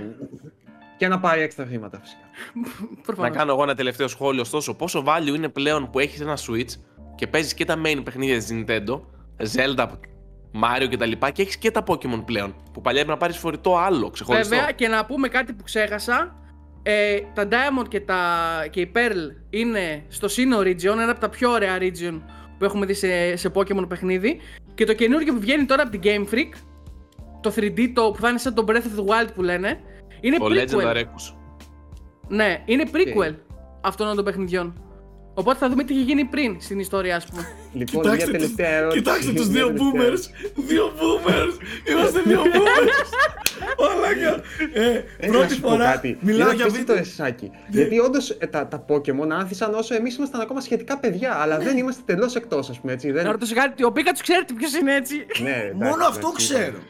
Εγώ παιδιά Ρε, το και ξέρω. το Charizard το ξέρεις. Charizard, Ναι, Bulbasaur, ρε, αυτά και που είναι εγώ τα τα πολύ ξέρω, βασικά. εντάξει, αυτά τα ξέρω. Και μου αρέσει πολύ και η μουσική τους επίσης. Από το Smash μου αρέσει πολύ. Τρομερή Απλά, μουσική, εννοείται. Να ρωτήσω κάτι. Αυτά τα regions, ε, στράτο, Εγώ δεν ξέρω είναι ούτε μέρος αυτά. ενός κόσμου γενικότερα. Δηλαδή υπάρχει σύμπαν Pokémon και ξέρεις ότι αυτό το region είναι βέβαια, εκεί ναι. και δίπλα του είναι εκείνο κτλ. Ναι, Α, είναι οκ, σαν έχει μια setting, να σου το συνοχή, πω και δηλαδή, έτσι. κάπως. Βέβαια, ναι, βέβαια. Έχει μια συνοχή που ανήκουν όλα σε ένα σύμπαν, ξέρω εγώ κτλ. Ναι, ναι, ναι. Ταινίες, σειρές, παιχνίδια, όλα εκεί, κάρτες. Γιατί Να και οι πούμε κάρτες. βέβαια Μην ξεχνάμε και τις ότι- κάρτες που είναι επιτυχημένες πολύ έτσι. Ε, Καλά. Σωστό. Έχουν τρελό σωστό. κόσμο. Εννοείται. Πάζονται Να για πω τις βέβαια- κάρτες, να ξέρεις. Ότι τα Pokémon δεν είναι Nintendo, έτσι. Δεν αναπτύσσονται από την Nintendo. Όχι. Απλά είναι υπό την αιγίδα της ουσιαστικά. Έχει ένα κομμάτι, έχει αγορασμένο ας πούμε, ένα μερίδιο στην Game Freak κτλ. Και, και είναι αποκλειστικά εδώ και πολλά χρόνια. Ναι, και Δεν το είναι- δεν remake, είναι α- το Nintendo. remake αυτό, το παιχνίδι μπορεί να είναι της Game Freak του DS, αλλά το remake το έβγαλε μια άλλη ομάδα ανάπτυξης. Τελείως. Καμία σχέση με την Game Freak. Ναι, ναι. Εν τω Η μεταξύ, Game Freak εργάζεται στο καινούριο. Τώρα που είπες ε, κάρτες, είχα δει πρόσφατα ένα επεισόδιο του, του Pawn Stars στο ε, το ένεχειρο δανειστήριο βρε, του, το διάσημο ναι, που έχει βλέπαμε, εκπομπή ξέρω, στο, στο Las Vegas ε, έχει... Πας και δίνεις μεταχειρισμένα και Ναι, σε κάτι είχε, τρελές ένα, τιμέ. και είχε έναν τύπο μεγάλο σε ηλικία όχι στην ηλικία μας 50 plus ε, μπορεί και 60 που πήγε να πουλήσει κάρτες ε, Pokemon ήταν εκεί πέρα ο Boomer ο ιδιοκτήτης ας πούμε που, του έπρεπε να λέει, εκτιμήσει, που ξέρω, του λέει έτσι. πόσα θες και λέει ένα εκατομμύριο. Και λέει what the fuck γιατί για κάρτες; Και φωνάζει το γιο του το γιο του, το, το μικρότερο υπάλληλο κάποιον από τους δύο και του λέει τι και πώς και τις βλέπει αυτός. «Α, έχεις λέει την τάδε κάρτα ναι ναι και, Charizard, shiny Charizard. ναι ναι κάτι τέτοια ρε και έλεγε «Ω». και το ένα εκατομμύριο ήταν normal τιμή ας πούμε για μία κάρτα Εδώ ο Logan Paul δεν είχε σκάσει με την κάρτα στο λαιμό τότε στον αγώνα το, στο box. Σάκη, δεν την θυμάσαι; είχε αυτή να Για γίνονται τρε, τρελά ταραβέρια με, Ναι, ναι, με κάρτες εντάξει. Pokemon, να ξέρετε. Τέπλημα. Στο eBay γίνεται ο πανικός. Εν τω μεταξύ πρέπει να προσέχεις τον κωδικό της κάρτας γιατί μπορεί να είναι μούφα, γιατί έχουμε και αυτό τώρα. Τις εκτυπώνουν, τις βάζουν σε αυθεντική, αυθεντική ζελατίνα και τις πουλάνε κάτι χιλιάδες ευρώ ξέρω εγώ. τι χιλιάδες σου λέω Υπάρχουν- εκατομμύρια την πουλάνε όχι χιλιάδες Τώρα- ναι, εντάξει. Θυμήθηκα ένα, ένα άλλο τελευταίο κουφό, παιδιά. Κάποια στιγμή δεν θυμάμαι, στην Αμερική έδινε το McDonald's ή μια γνωστή τέλος πάντων αλυσίδα φαγητού, fast food. Έδινε κάρτες Pokémon. Και είχε πάει ένας YouTuber, ο οποίος είναι πάρα πολύ γνωστός, που τρώει πάρα πολύ και είχε πάρει 50 Happy Μα Meals. ξέρω εγώ. Ναι. Ναι, και τα έφαγε κιόλας όλα. Και άνοιγε την κάρτα μετά κάθε φορά. Για να βρει τις κάρτες από το Pokémon. Μάλιστα. Pokemon λοιπόν. Το οποίο εντάξει, εμείς Γιώργο, απλά θα το βλέπουμε και θα το Ίσως κοιτάμε. είναι αργά για μας, το τρένο αυτό έχει φύγει Σάκη. Και θα, ναι, ναι, έχει φύγει και θα τους βλέπουμε να, να ενθουσιάζονται και να κριτζάρουμε για ποιο λόγο ενθουσιάζονται. Βέβαια, εμείς είμαστε οι λάθος εδώ, όχι ο κόσμος, έτσι. Βέβαια, εντάξει, Ε, προφανώς. Ε, γιατί εγώ θα ήθελα να δοκιμάσω, ίσως με τα παιδιά μας να το Θέλεις, δοκιμάσουμε. θέλεις, θέλεις να κάνουμε μαζί ένα team duo. Μπα, να... δεν έχει πιάσει αυτό το, το τέτοιο Γιώργο για τη Ραφαέλα. Της έχω βάλει αμέτρητες φορές να παίξει Pokémon. Δεν της Δεν, αρέσει Ναι, καθόλου. αυτό η δεν αλήθεια την είναι κάνει, ότι ε, δεν δεν- την προσελκύει Δεν καθόλου. της αρέσουν καθόλου. Καθόλου. Ούτε η φιγούρα. οκ. Και νομίζω ότι μου έχει πει ότι την τρομάζει κάποιος. Α, οκ. Κάτι, Μπορεί. κάτι την έχει τρομάξει από το Pokemon. Γιατί ξέρεις τι, υπάρχουν και πολλά βίντεο στο YouTube που είναι μεν Pokemon στο σχεδιασμό, αλλά δείχνουν, ξέρω εγώ, και περισσότερη βία. Α, δείχνουν και τέτοια, ας οκ, πούμε, οκ, κατάλαβες; ναι, Αυτά τα κατάλαβα. fan-based Μπορεί κα- movies ε, και τέτοια. Ναι, και ναι. νομίζω, έχω την εντύπωση ότι κάτι τέτοιο την έχει τρομάξει. Κατάλαβες; Είναι Τέλος πιθανό, πάντων. είναι πιθανό. Τέλος πάντων, πάμε λίγο τώρα στο θέμα της εβδομάδας. Θέμα λοιπόν αυτής εδώ της εβδομάδας, ε, έχουμε αποφασίσει εδώ με τα παιδιά, μιας και αυτή την εβδομάδα που πέρασε γίνανε και τα πρώτα γενέθλια των περισσότερων ε, εκ των ε, κονσολών των περισσότερων και των δύο Όλων πλέον. Ναι. των κονσολών ε, νέας γενιάς ε, PlayStation 5 και Xbox Series S και X ε, είχαμε και κανένα δυο έτσι δισούλες που προέκυψαν ε, ότι το S ας πούμε μιας και το ξεχάσαμε και τώρα το φέρει κουβέντα ε, κέρδισε το, τη μάχη του Black Friday βέβαια η μάχη ήταν άνηση γιατί κερδι, ο, δε, προφανώς και θα κερδίσεις μια μάχη όταν παίζεις μόνος σου γιατί δεν υπήρχε stock υπήρχε και εγώ τώρα πρόσφατα έκανα βόλτα σε μαγαζιά και είδα μόνο το Series S προφανώς έτσι. Ε, όχι όμως για να, δεν το λέω για να αμφισβητήσω την ε, αξία της ε, κονσόλας γιατί σαν deal το Series S με το Game Pass είναι εκπληκτικό και είναι πολύ πολύ decent τεχνικά, τεχνολογικά και τεχνικά το, ε, το πραγματάκι αυτό το μικρό της ε, Microsoft αλλά ναι προφανώς και θα κερδίσεις εάν παίζεις μόνος σου και δεν υπάρχει stock από τις άλλες δύο μεγάλες κονσόλες και ακριβές Είπαμε λοιπόν ε, σήμερα να μιλήσουμε λιγάκι για το, για το πώς έχουμε βιώσει και πού βρίσκονται οι κονσόλες νέας γενιάς ένα χρόνο μετά. Τι συμβαίνει. Τις, τις δικές μας εμπειρίες, ε, τους δικούς μας προβληματισμούς, τις δικές μας θετικές ή αρνητικές εμπειρίες γύρω από τις δύο αυτές πλατφόρμες. Ε, και οι τρεις έχουμε εμπειρία με, με κάποια ή και με τις δύο κονσόλες ε, και οι τέσσερις δηλαδή ε, που είναι τώρα στο πάνελ οπότε μπορούμε να κάνουμε μια κουβεντούλα ε, θέλω τον Γιώργο Πρίτσκα να συντονίσει αυτό το κομμάτι πώς θέλεις, από πού θέλεις να το πιάσουμε και από πού θέλεις να το...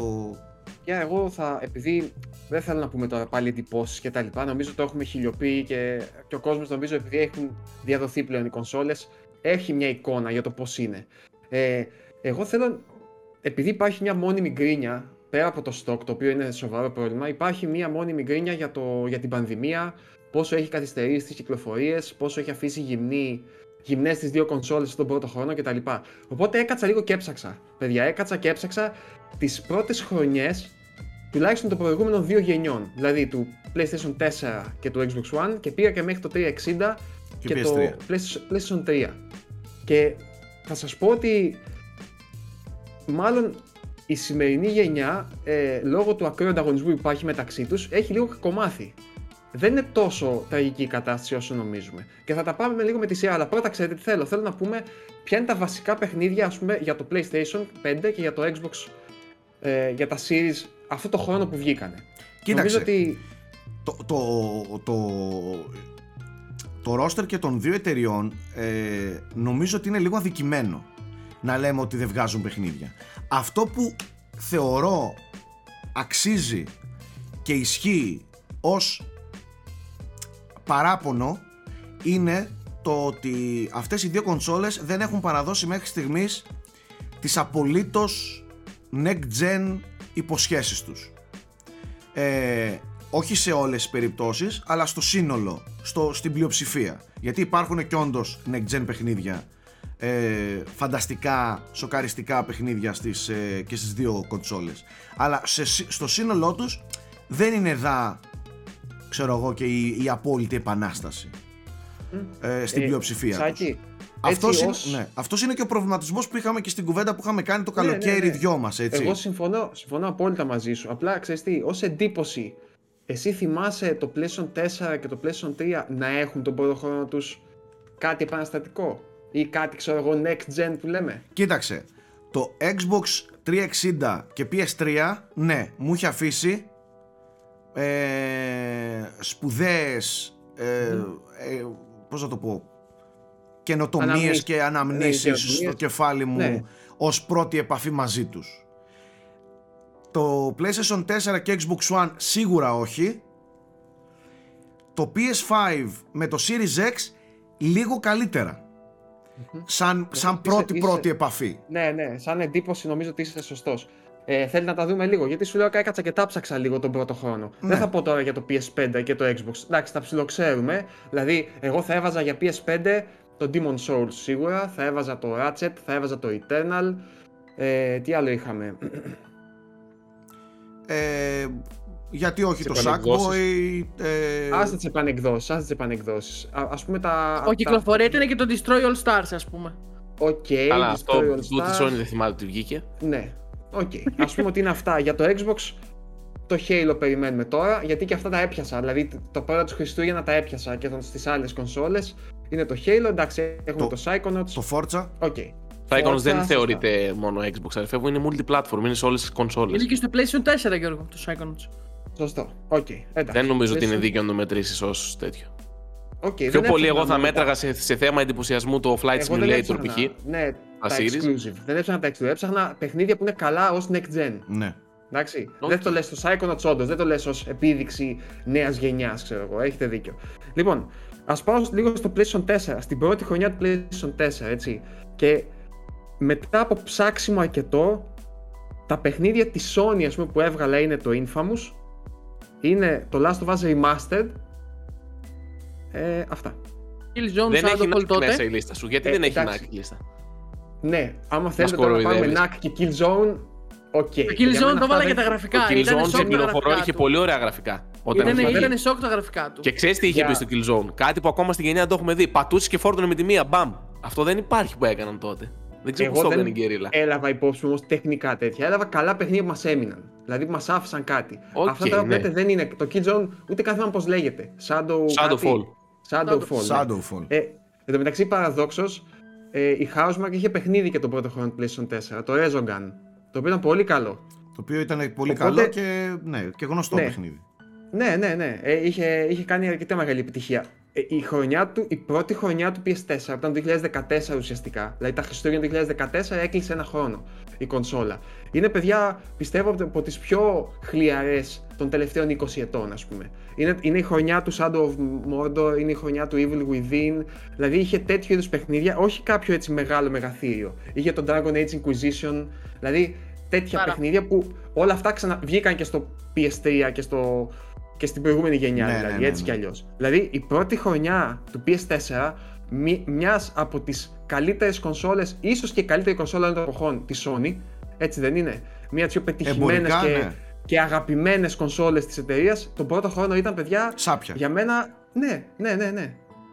Ε, ναι. Το, το, το Xbox One απ' την άλλη, ίσως ακόμα πιο ακόμα χειρότερη κατάσταση. Δηλαδή είχε ένα Dead Rising 3, το οποίο ναι, okay. Είχε το Forza που είναι κλασική αξία. Εντάξει, είχε ένα Forza Motorsport. Το, το Forza ε, κλέβει κάθε χρονιά. Ναι, οκ, okay, οπότε ας μην το υπολογίζουμε. Το Forza, με το Forza κλέβει εκκλησάκια. Άστο. Ναι, το Forza, σωστά, δεν μπορώ ότι... να λέω. Είχε, το FIFA, ας πούμε. ναι, ναι. Οκ, okay, αυτό εγώ το βρίσκω πάλι λίγο άδικο γιατί το είχε. Δεν είναι όμως ότι δεν το είχε. Είχε κάτι εντυπωσιακό. Το Gran Turismo Sport έφτασε πολύ πιο μετά. Ήταν άντε, ας το δεχτώ, ρε παιδί μου. Ναι, απλά, παιδί μου, απλά, απλά το Forza ξέρουμε, είναι δεδομένο, ε, δεν έχει νόημα να το μετράμε σαν και Πώς να το πω τώρα, σαν έκπληξη, σαν κάτι που δεν το περιμένεις και. Ναι, οκ. Okay. Αλλά ότι ναι. το σημάδεψε λίγο, δηλαδή ε, ε, για μένα, ας πούμε, την προηγούμενη γενιά γενικά μόνο στο Xbox μόνο αυτό το κουβάλισε. Gears και Forza, δηλαδή δεν είχε τίποτα άλλο. Ούτε το Halo δεν ήταν καλό. Δηλαδή, αυτό, στο... πιο πολλά, αυτά πιο πολλά λέει για τη γενιά της Microsoft παρά για κάτι άλλο όμως θέμη. Και παρά για τον πρώτο χρόνο. Δηλαδή, άμα δεν μετρήσει και το Forza, είναι πανολεθρία. Ε, θέλω να σου πω, ρε παιδί μου, τώρα εγώ ίσως βάζω και μεταβιβάσει τα δικά μου γούστα, έτσι. Δηλαδή, είχε ένα Forza πάρα πολύ καλό. Είχε τέλος, στο τέλος της χρονιάς του το Master Chief Collection. Το οποίο. Άμα το, βάλεις, άμα το βάλεις είσαι εγκληματία. Έβαλα και το Last of Us Remastered, άλλο τι να κάνω. Όχι, δεν κατάλαβες. Το The Last of Us Remastered, εγώ επειδή το έχω ξαναπέξει το παιχνίδι στο PS4, είναι εξαιρετικό. Το Halo Master Chief Collection όταν βγήκε ήταν η ντροπή των remasters. Από τα χειρότερα remasters όλων των εποχών. Καταστροφικό launch είχες στο Xbox One. Δεν μπορούσες να βρεις game. Α, σε multiplayer. Οκ, εσύ το βλέπεις την άλλη Δεν είχε κόσμο, παιδιά, καθόλου. Ναι, ναι. Όταν είχε βγει το παιχνίδι. Εγώ το, το Master Chief Collection έχει γραφτεί στην ιστορία όταν βγήκε ως ένα από τα χειρότερα launches βιντεοπαιχνιδιών, να ξέρεις. Ήταν καταστροφικό τότε. Οκ, okay, για την κοινότητα μάλλον του multiplayer. Εγώ που το έπαιζα για το single που άλλαζες και τα γραφικά όποτε ήθελες, μου φάνηκε yeah. Ναι. ήταν πολύ τίμιο τέλος πάντων. Τέλος πάντων, είναι μια μεγάλη κυκλοφορία όπως και να έχει. Ε, Sunset Overdrive και έχω βάλει και το Titanfall, το οποίο δεν είναι αποκλειστικό για το Xbox One. Ε, είχε βγει και στις προηγούμενες κονσόλες, αλλά ήταν αποκλειστικό του Xbox νομίζω. Είχε και PC και Xbox για αρχή, το πρώτο Titanfall. Αυτά. Ένα Killer Instinct, ε, είναι θέμα γούστου. Οκ. Okay. Ναι. Okay. Ναι, όχι. πράγματα, ναι. ναι. Δεν τα έπαιξε ούτε αυτοί που το βγάλανε το Killer Instinct. Ειλικρινά πιστεύω, παιδιά, ότι σε σχέση με αυτή την πρώτη χρονιά, η, η τωρινή γενιά, ας πούμε, είναι καλύτερη. Είναι πιο γεμάτη, ε, καλύτερα παιχνίδια, πιο εντυπωσιακή ίσως. Και δηλαδή... με μια γενιά η οποία δεν έχει stock, δεν έχει. Ναι, και είναι και μες την πανδημία, έτσι. Κονσόλες στα ράφια, ε, chip shortages, πανδημία, mm-hmm. ε, καθυστερήσεις αβέρτα. Δηλαδή, αν δεν τρώγανε ε, καθυστερήσεις, τι πρώτη χρονιά θα είχε αυτή η γενιά; Είχε, Ιδίω η Sony, παιδιά, θα είχε μια φανταστική ε, ναι. χρονιά πρώτη. Αν έβγαζε αυτά που έλεγε. Το, το Horizon τώρα. Το... παιδιά, αν έβγαιναν στο PS5 χωρίς καθυστερήσεις, θα ήταν η καλύτερη χρονιά όλων των εποχών. Χωρίς πλάκα. Γιατί στο PlayStation. Ακούστε τι σχεδίαζε. Ακούστε τι σχεδίαζε. Returnal, Ratchet και Clank. Ε, Gran Turismo, Horizon, God of War, Demon Souls, Spider-Man, το, το Sackboy που βγήκε. Παιδιά, καταλαβαίνετε πόσα είπα. Είπα 8 ναι, ναι. παιχνίδια. Στη launch χρονιά. Το Spider-Man ήταν το άλλο που ήθελα να Αν έβγαιναν όλα αυτά που ήταν να βγουν στο PS5 χωρίς καθυστερήσεις, θα ήταν από τις καλύτερες χρονιές όλων των εποχών σε κυκλοφορίε αποκλειστικότητων. Ε, Γιατί μιλάμε Grand Turismo, ξαναλέω, σημαίνει Grand Turismo είναι event. Και δεν βγαίνει sport, βγαίνει 7, Grand Turismo 7. Το μεγάλο, το επίσημο το μεγάλο. Ναι, God of War, Horizon, Returnal, Ratchet, Demon Souls, Spider-Man και Sackboy. Το λέει και έρχεται και πιο κοντά zoom στην κάμερα. Μα είναι πάρα πολλά παιδιά. Αυτό που σχεδίαζε να κάνει Sony ήταν πραγματικά. Και αρχίζει και γλωσσοφυλάει το μικρόφωνο. Δεν της βγήκε, εντάξει, δεν της βγήκε. Όπως και, όπως και η Microsoft προφανώς σχεδίαζε να βγάλει πέρυσι Forza Horizon και Halo μαζί. Έτσι, μόνο ούτε αυτούς τους βγήκε. Το πιο απίστευτο με τη Sony είναι ότι το έκανε αυτό χωρίς να παρατήσει την προηγούμενη γενιά πριν. Δηλαδή έκλεισε και με Ghost of Tsushima, Last of Us Part 2 την άλλη γενιά και Death Stranding κτλ. Και, και μπαίνει και φωτσάτα στην επόμενη. Δηλαδή δείχνει λίγο πόσο. Να πούμε όμως και κάτι. ομάδες έχει. Να πούμε όμως και κάτι που αξίζει να το αναφέρουμε. Τα περισσότερα από αυτά τα παιχνίδια που αναφέρετε ήταν παιχνίδια και της προηγούμενης γενιάς και του PS4 Pro που σημαίνει, που, σημαίνει ότι, που σημαίνει ότι δεν φοβόταν να τα κυκλοφορήσει και δεν τα φορτώνει ως αποκλειστικά παιχνίδια του PS5. Δηλαδή, έρχονται απλά ως οντότητες και sequels στο, στο, στον πλανήτη PlayStation. Τώρα, ο πλανήτης δεν αποτελείται μόνο από PS5, αλλά κυρίως από PS4. Δεν είναι οπότε ρεαλιστική η προσέγγιση του κοιτάξτε τι exclusive θα έχει το PS5 γιατί δεν θα ήταν exclusive του PS5 ναι, θα ήταν αυτό exclusive της Sony να πω κάτι πάνω σε αυτό Σάκη ότι για μένα από τα πιο απογοητευτικά πράγματα που έκανε στον πρώτο της χρόνο η Sony ήταν αυτή η κολοτούμπα το ότι γενικά προωθούσε και υπάρχουν καταγεγραμμένες δηλώσεις στο Spider-Man δεν γίνεται να υπάρξει αλλού και μετά ανακοινώθηκε ότι το Spider-Man γίνει στο PS4. Ε, δηλαδή δεν γίνεται να μην δεν το ξέρεις ότι το παιχνίδι η ομάδα το φτιάχνει και το PS4. άκου. Θεωρώ και χωρίς να, θέλω, να, δικαι... χωρίς δηλαδή, να, θέλω να δικαιολογήσω κανέναν, θεωρώ ότι το chip shortage και τα, το, η έλλειψη stock δεν μπορούσε να προβλεφθεί τόσο επιτυχημένα. Ε, και επειδή λοιπόν δεν υπάρχει base να, να υποστηρίξει το launch τέτοιων παιχνιδιών υποχρεωτικά μεταμόρφωσε τα PS5 exclusive σε PlayStation exclusive με την έννοια ότι θα βγαίνουν και στο PS4.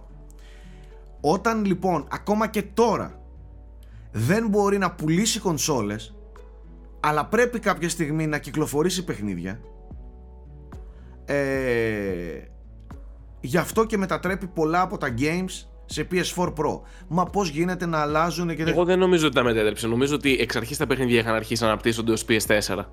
Δηλαδή η ομάδα του God, του God of War δεν ήξερε ότι θα το βγάλει στο PS4. Τώρα συγκεκριμένα του God of War, ναι, το ήξεραν. Το ήξεραν, προφανώς. Ε, και το Horizon το ήξεραν. Τώρα. Ε, ναι, ναι, τέλος πάντων. Το... Δεν, δεν αναιρεί όμως την ποσότητα και την ποιότητα, έτσι.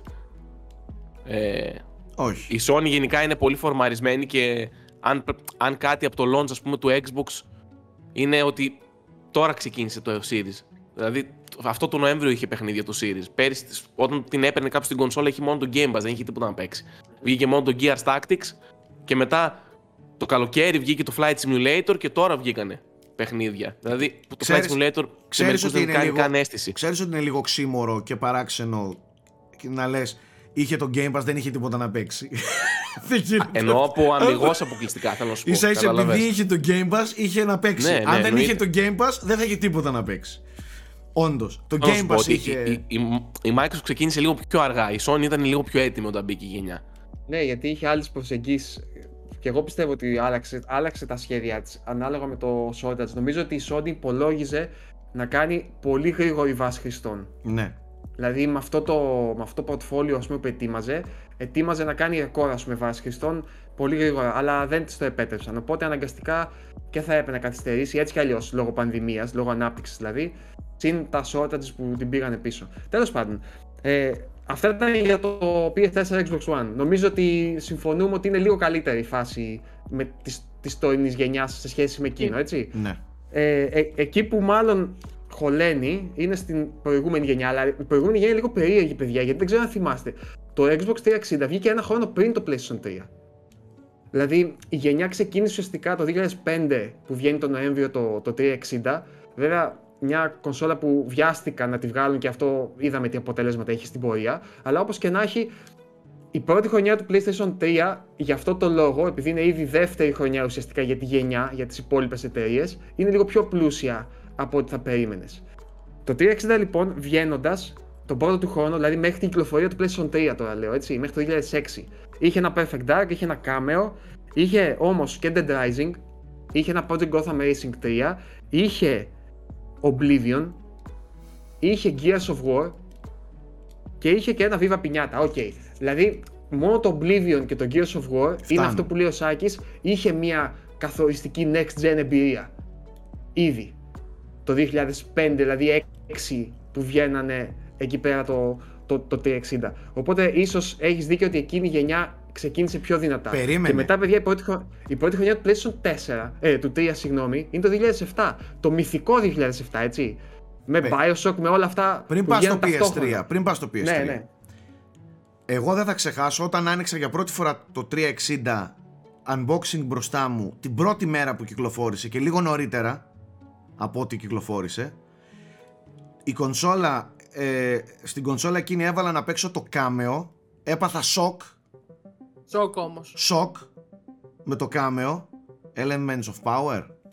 Ναι. Ε, έβαλα το Perfect Dark το οποίο νιέ σαν παιχνίδι αλλά έπαθα σοκ με τα γραφικά με τα textures με το zoom που έκανα ναι. στα textures, με, με, με, με το πόσο μαλά έτρεχε κτλ. Ακόμα δείχνει τέλειο αυτό, να ξέρεις. Εκείνη τη χρονιά έπαθα σοκ στο launch με το Fight Night 3, το box. ναι.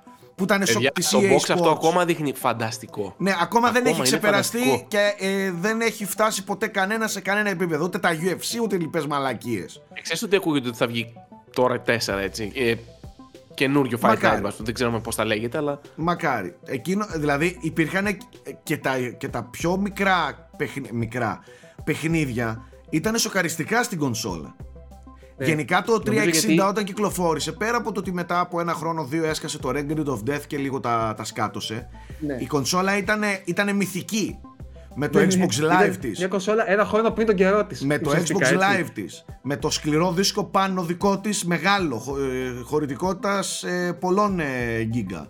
Ε, μια κονσόλα με ένα μενού, με media players, με store, με με με. Δηλαδή ήταν μύθος αυτή η κονσόλα. Άσχετα τι σκάτωσε μετά. Ε, ήταν, ήταν. Και όχι μόνο. Διαφορά. Οπότε η κονσόλα δεν την έπιασε στα χέρια σου και την άνοιξες και την σύνδεσες στην τηλεόρασή σου. CRT είχαμε, δεν είχαμε καν HD τότε. Εμείς. Καταρχάς δεν είχε HDMI το Xbox 360 όταν βγήκε. Όταν πρωτοβγήκε ναι. δεν υπήρχε HDMI. υπήρχε ένα composite μέσα και, το, και αγόραζες έξτρα το γνήσιο, το official ε, component. σωστά. Ε, εγώ είχα ένα component SCART και το σύνδεσα σε μια Philips με, με ε, Pixel Plus. Έτσι λεγότανε. Ναι, Pixel ναι. Plus λεγόταν με την και Ambilight, ε, πίσω. Όχι, Ambilight δεν είχαν αυτές οι CRT. Ambilight ήρθε μετά. Ambilight ήρθαν στις ε, ναι, ναι, ναι, ναι. LCD, στις LCD μετά. Ναι. Στις TFT LCD. Ε, εγώ μιλάω τώρα κλασικό CRT. Λοιπόν, όταν σύνδεσα και είδα παιδιά εκεί να τρέχουν αυτά τα παιχνίδια με αυτό το χειριστήριο με, με αυτή την ταχύτητα ε, ήταν πραγματικά next gen. Και ας μην ήταν Gears of War επίπεδο next gen ή Skyrim, ε, Oblivion. Ακόμα και εκείνα τα παιχνίδια ήταν σοκαριστικά. Ήθελα απλά να το βγάλω από μέσα μου γιατί το 360 και το αντιθέτως, έχω λατρεία. Ας πούμε όταν το, τα Χριστούγεννα του 2006 που βγήκε το PlayStation 3, το οποίο είχε ένα και αυτό πολύ κακό launch κατά τη γνώμη μου, launch lineup, δηλαδή είχε ένα Resistance και ένα Genji, δεν ξέρω αν το θυμάστε. Το θυμάμαι. Ναι. και τα υπόλοιπα αυτά Heavenly Sword και αυτά το πότε Heavenly, Το Heavenly Sword ήταν launch τίτλος, ήταν, ήταν launch τίτλος ναι, κανονικά και ναι. ήταν και επίσης σοκαριστικό. Ξέρεις ποιο; Γιατί ήταν... και εγώ το θυμάμαι. Το, ε... το Motorstorm. Το Motorstorm ναι, το οποίο, με τις το, οποίο το διαφήμιζαν, το θυμάστε έτσι, με το ψεύτικο βίντεο Με τις λάσπες, ναι. Της προηγούμενης το οποίο και Αλλά, πάλι εντάξει, ήταν okay. οπτικά έπος το παιχνίδι. Δηλαδή ήταν όντως και εκείνο next gen. Να σκάσω τώρα. Killzone 2 πότε είχε βγει; Όχι ρε, Όχι, μετά είναι, σταμάτα ρε. Το 2008 νομίζω ήταν το Killzone 2. Το 2009 ήταν. Απλά το Killzone 2 γιατί το θυμάμαι. Εντάξει, το, το θυμάμαι στο για το μυθικό demo το ψεύτικο εκείνο επίσης ναι, που είχαν ναι, δείξει. Ήταν και αυτό. Μαζί Άλλο με ένα Motorstorm έπος σε ήταν και αυτό. γραφικά. Άλλο ένα έπος σε γραφικά στο 360 ήταν το Most Wanted το πρώτο, το, το Need for Σωστό, Speed. σωστό. Είχε βγει το 6, το 7. Σωστό. Ήμασταν έτσι. Λέμε τι βλέπουμε ρε μαλάκα. Τι είναι Σωστό, αυτό; σωστό. Ισχύει. Σωστό. Ναι, Ε, τέλος πάντων, Πάμε όμως λίγο αυτή- στην ουσία της Ναι. κουβέντας ε, και να καταλήξουμε σιγά σιγά. Εγώ θεωρώ ότι ο πρώτος χρόνος, αν κάτσεις και τον, ε, και τον α- αναλογιστείς σαν, σαν μια χρονιά που απλά έβαζες παιχνίδια και έπαιζες, όχι το αν υπήρχαν αλλού τα παιχνίδια που έπαιξες και αλλού τα παιχνίδια που έπαιξες, ε, νομίζω ότι δεν είναι απογοητευτικός. Το μόνο που ξαναλέω είναι απογοητευτικό είναι ότι θα ήθελα να είναι πιο πολλά τα next gen καινοτόμα παιχνίδια. Το ότι αυτές οι κονσόλες και οι δύο είναι εξαιρετικές, χωρίς προβλήματα, τουλάχιστον από τη δική μου εμπειρία, ε, το ότι είναι ικανότατες, ε, το ότι έχουν και αποκλειστικά παιχνίδια και μεγάλη υποστήριξη από τους ε, third party χωρίς διαφορές μεταξύ τους ε, τεχνικά. Μικροδιαφορές είναι. Ε, νομίζω ότι φτιάχνει έναν καλό πρώτο χρόνο δεδομένου των συνθήκων, της πανδημίας, των chip shortages κτλ. Έχω την εντύπωση ότι αν ο κόσμος που ήθελε να έχει την κονσόλα την είχε τελικά στα χέρια του και η βάση χρηστών ήταν πολύ μεγαλύτερη θα μιλούσαμε για ακόμα καλύτερα αποτελέσματα. Ενδεχομένως να μην πήγαιναν πίσω και κάποιες καθυστερήσεις και και και. Αλλά και πάλι θεωρώ ότι είναι μια πάρα πολύ ε, ένας καλός πρώτος χρόνος ε, για την κονσόλα για τις κονσόλες. Εγώ σαν Σάκης λατρεύω και τις δύο κονσόλες και το λέω με απόλυτη ειλικρίνεια. Ε, λατρεύω πολύ, πολλά πράγματα στη μία, πολλά πράγματα στην άλλη. Λατρεύω το Game Pass, με έχει βοηθήσει πάρα πολύ. Παίζω παιχνίδια που ενδεχομένως να μην τα αγόραζα εύκολα.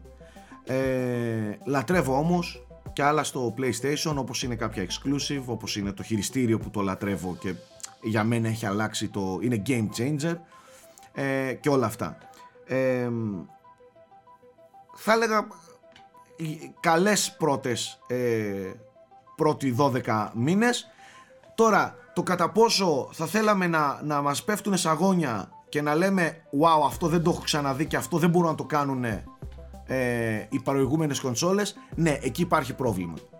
Και γι' αυτό το καλοκαίρι λέγαμε στον κόσμο δεν χάνεται και κάτι εφόσον τα παιχνίδια βγαίνουν κι αλλού δεν είναι η εμπειρία 10 βήματα μπροστά στις κονσόλες νέας γενιάς τι λέτε; Ναι, νομίζω συμφωνώ. Εγώ με κάλυψες. Δηλαδή, τηρουμένο, εγώ θέλω να βάλω και μέσα στην εξίσωση την πανδημία, δηλαδή τηρουμένο και αυτό το συνθηκών. Ε, φυσικά, αυτό είναι λέω. μια, πολύ καλή, είναι μια πολύ καλή πρώτη χρονιά. Δεν σταματήσαμε να παίζουμε. Όπως πες και εσύ, ναι, δεν υπάρχουν ακόμα οι full next gen εμπειρίες. Νομίζω, παιδιά, ούτε του χρόνου θα είναι απόλυτα έτσι. Ε, και να υπάρχουν είναι μετρημένα στα παιχνίδια δάχτυλα. του 22 ναι, είναι έχει. πάλι είναι μετρημένα. Δεν έχει σημασία. Καλά παιχνίδια να παίζουμε και, και βλέπουμε. Από Εγώ εκεί και πέρα. θέλω... Ναι, συγγνώμη Γιώργο, συγγνώμη. Όχι, όχι, θέμη, πες. Ολοκλήρωσα. Ήθελα να κάνω ένα λίγο πιο... Έχω, τις έχω λίγο πιο με... Το ποτήρι το βλέπω λίγο πιο από τη μέση και κάτω, όπως το λένε, μισοάδιο. Μισό άδειο. Ε, μου έχουν δώσει γενικά την εντύπωση και οι δύο κονσόλες ότι δεν ήταν 100% έτοιμες και να το αιτιολογήσω αυτό. Ε, το PS5 για παράδειγμα είχε μια θύρα πάνω η οποία ενεργοποιήθηκε από τη μέση και μετά και ακόμη πολύ βασικά χαρακτηριστικά έρχονται τώρα. Ε, το Xbox μας διαφήμιζε ένα quick resume το οποίο είναι επαναστατική τεχνολογία αλλά μες τις μισές φορές εγώ έχω χάσει τα saves μου και δεν, ξέρω, δεν ήξερα πότε δουλεύει και πότε δεν δουλεύει. Ε, μας έταζαν ένα ray tracing το οποίο εν τέλει χρειάζεται να κλείνουμε τα 60 fps για να το δούμε ή και πολλές φορές είναι μόνος στις αντανακλάσεις με πολύ μικρή οπτική διαφορά. Τα ίδια λέμε, Οπότε, θέμη, έχεις καταλάβει. Για... Ναι, αυτό μου, μου, έχει, μου έχουν δώσει μια εικόνα ότι είμαστε ένα PS4 Pro Pro και ένα Xbox One XX. Δηλαδή, ε, δεν έχουν δώσει ακόμα αυτό για το οποίο είναι προορισμένες να δώσουν. Και προφανώς αυτό το τραβάει. Θυμάσαι το, το καλοκαίρι, ήσουν σε αυτή την κουβέντα. Ήσουνα εδώ με τον Γιώργο που Δεν ήμουν στην κουβέντα, την έχω ακούσει την κουβέντα που έχετε κάνει και ε, συμφωνώ πλήρως με αυτά που έχετε πει. Εκείνη την κουβέντα που είχαμε κάνει το καλοκαίρι έλεγε και ακριβώς αυτά. Δηλαδή ότι σε αυτό το κομμάτι αυτές οι κονσόλες είναι όντως απογοητευτικές. Ε, αλλά δεν ξέρουμε αν είναι γιατί μας έλεγαν ψέματα ή γιατί ακόμα οι developers Όχι, ασχολούνται περισσότερο. Ψέματα, νομίζω Μπορεί να κρατιούνται γενικά πίσω λόγω του cross, ε, cross-gen παιχνιδιών. Α πούμε το, το God of War το καινούργιο, το Ragnarok, θα είναι και στο PS4 και στο PS5. Φαντάζομαι ότι γραφικά θα βλέπαμε και τι τεχνολογίες θα είχε αν ήταν μόνο στο PS5 και δεν ήταν στο PS4. Εγώ, παιδιά, το έκανα αυτό απλά για να πω ότι άμα δείτε και οι προηγούμενες γενιές, τα ίδια πράγματα συνέβαιναν. Δηλαδή δεν yeah, είναι να okay. πέφτουν από τα σύννεφα οι, και εκεί ήθελα να καταλήξω διαφημίζονται, διαφημίζονται ως με το full potential τους, το οποίο δεν, δεν το πιάνουν την πρώτη με την πρώτη χρονιά. Ενδεχομένως ούτε και με τη δεύτερη, έτσι. Μπράβο, Μην και ότι... να δώσω ένα παράδειγμα από το PS3, μιας και το ανέφερες. Βάλτε το Uncharted 1 αν έχετε PS3 και βάλτε το Uncharted 3 που βγήκε στην ίδια κονσόλα. Θα τρίβετε τα μάτια σας με το άλμα που έχει κάνει η Naughty Dog, ακόμα και από το Uncharted 1 στο Uncharted 2. Και με άλλα παιχνίδια. Βάλτε το Mass Effect 1 και βάλτε το Mass Effect 2 η γενιά εκείνη, όσο τα μάθαιναν τα μηχανήματα περισσότερο οι developers, εξελίχθηκε πολύ ραγδαία στον ναι, ναι. οπτικό τομέα. Ακόμα και παιχνίδια πολύ φαντασμαγορικά. Βάλτε το Gears 1 και βάλτε το Gears 3. Και έρχομαι και σε ρωτάω. Και έρχομαι και σε ρωτάω. Έχεις απόλυτο δίκιο και είμαι ο πρώτος που καθημερινά στις μεταξύ μας κουβέντες κράζω το ότι έχοντας τούμπα να PC ε, το ότι οι κονσόλες θα είχαν ray tracing, το ότι θα είχαν 60 fps και λοιπές μαλακίες. Ε, αυτό όντως δεν ισχύει. Δεν ισχύει. Δηλαδή ναι. δεν βλέπεις. Τουλάχιστον δεν τα έχουν όλα μαζί. Ναι. Πρέπει να επιλέξεις πάλι. Δεν, ναι, δεν ναι. βλέπεις. Ακόμα και τώρα δηλαδή πάλι βλέπω performance mode, πάλι βλέπω τέτοια πράγματα. Ε, εγώ το, αυτό που θέλω απλά να ρωτήσω ρητορικά είναι ότι πώς θέλεις ένας developer ο οποίος ξέρει ότι μπροστά του έχει από τους 10 χρήστες 8 χρήστες PlayStation 4 και 2 PS5 να ασχοληθεί και να δώσει πόρους και χρήμα και χρόνο να κάνει καλύτερο και πιο τούμπανο την έκδοση του PS5 να φέρει RTX να ζωρίσει μηχανικούς για να κάνουν το hardware να το εκμεταλλευτούν για τους 2 από τους 8 από τους 10 και όχι για τους 8 οπότε συνεχίζω να πιστεύω ότι αν κάτι πάει πίσω πολύ το hardware αυτής της νέας γενιάς δεν είναι το hardware αλλά είναι το πόσο ε, μας κρατάει το cross platform το, το cross gen συγγνώμη ε, η cross gen φύση των παιχνιδιών. Όλα τα παιχνίδια που παίζουμε τα 99 από τα 100 κυκλοφορούν και στις προηγούμενες κονσόλες. Προφανώς και θα κρατηθούν πίσω Τώρα, Τώρα όσο αρχίζεις να φεύγει αυτή η άγκυρα, τόσο πιο καλά αποτελέσματα θα βλέπουμε, έτσι. Ακριβώς. Όσο βλέπουμε πιο exclusive παιχνίδια στις κονσόλες νέας γενιάς που ξέρεις θα βγουν μόνο εδώ τότε ενδεχομένως να αρχίσουμε να βλέπουμε και, και τεχνολογίες και, και καινοτομίες και όλα αυτά γι' αυτό θεωρώ ότι ας μην είμαστε τόσο άδικοι από την πρώτη χρονιά και να βγάλουμε συμπέρασμα ότι μας κορόιδεψαν ναι, εντάξει. Εκεί που ήθελα να καταλήξω εγώ είναι ότι ε, είμαι ας πούμε λίγο απογοητευμένος από αυτό, αλλά γενικά ε, αυτό που βλέπω είναι, είναι μια πολύ μεγάλη ελπίδα. Δηλαδή, ε, πιστεύω ότι ακόμα δεν έχει βγει ένα παιχνίδι το οποίο θα είναι μεγάλης κλίμακας και θα εκμεταλλεύεται το DualSense όπως το εκμεταλλεύεται το Astrobot να μας μείνουν τα σαγόνια στο πάτωμα. Δηλαδή, το επόμενο παιχνίδι της Naughty Dog, φανταστείτε υλοποίηση τύπου Astrobot DualSense. Ε, Όπως και επίσης δεν έχουμε δει το ακόμα παιχνίδι που θα έχει super απόλυτο ray tracing και τα πάντα όλα. Επίσης να μας μείνουν το σαγόνι στο πάτωμα. Θέλει λίγο ακόμη υπομονή, αλλά παρόλα αυτά πέρασα πολύ καλά. ε, και ήμουν τυχερό χάρη και στο σάκι που είχα και τις δύο κονσόλε την πρώτη στιγμή. Έχω περάσει πολύ καλά μέχρι στιγμής και με τις δύο. Και μακάρι να, συνεχίσουν να, να, να, βγάζουμε, και να επιταχύνουν κιόλας. Να μην βγάζουμε από την εξίσωση περιπτώσεις και καταστάσεις που λένε ότι οι κονσόλες κοστίζουν όσο κοστίζει το 1 τέταρτο μιας κράτας γραφικών στο PC, ολόκληρες. Δεύτερον, ότι το Xbox συγκεκριμένα έχει και ένα Series S που πρέπει να ακολουθεί τη μάχη και ένα Series S το οποίο πάει εξαιρετικά σε πωλήσεις. Τρίτον, το ότι το Xbox έχει ένα Game Pass το οποίο και αυτό δεν πουλάει Ray Tracing και 60 FPS, πουλάει παιχνίδια κονσο, ε, ποσότητα. Ε, αυτά θα πρέπει να τα λαμβάνουμε υπόψη μας και ότι μην περιμένουμε τη Microsoft να θέλει να επενδύει στο Ray Tracing. Ε, όταν από πίσω υπάρχει ένα Series S, υπάρχει το Game Pass, το ότι το Game Pass πλέον είναι everywhere και ότι παίζει με cloud και ότι παίζει σε κινητά, το ότι παίζει σε tablet ε, Όλα αυτά νομίζω. νομίζω... Θα παίζει και σε ψυγεία το Game Pass. Ναι. Το καλό με την ε, προσέγγιση της Microsoft με το cloud παρεμπιπτόντως είναι ότι τα παιχνίδια τρέχουν σε Series X. Οπότε πρακτικά οι developers σχεδιάζουν ένα παιχνίδι το οποίο τρέχει Series S, Series X και PC. Έτσι, και η μετατροπή στο cloud γίνεται αυτόματα. Αλλά καταλαβαίνω τι λες, ναι. Διάβαζα είναι... προχθέ ότι αυτός είναι ένας από τους λόγους που το X έχει μεγαλύτερο πρόβλημα με το stock. Γιατί πολλές κονσόλες πάνε για τους servers που φτιάχνει η Microsoft, για τους servers του, του cloud.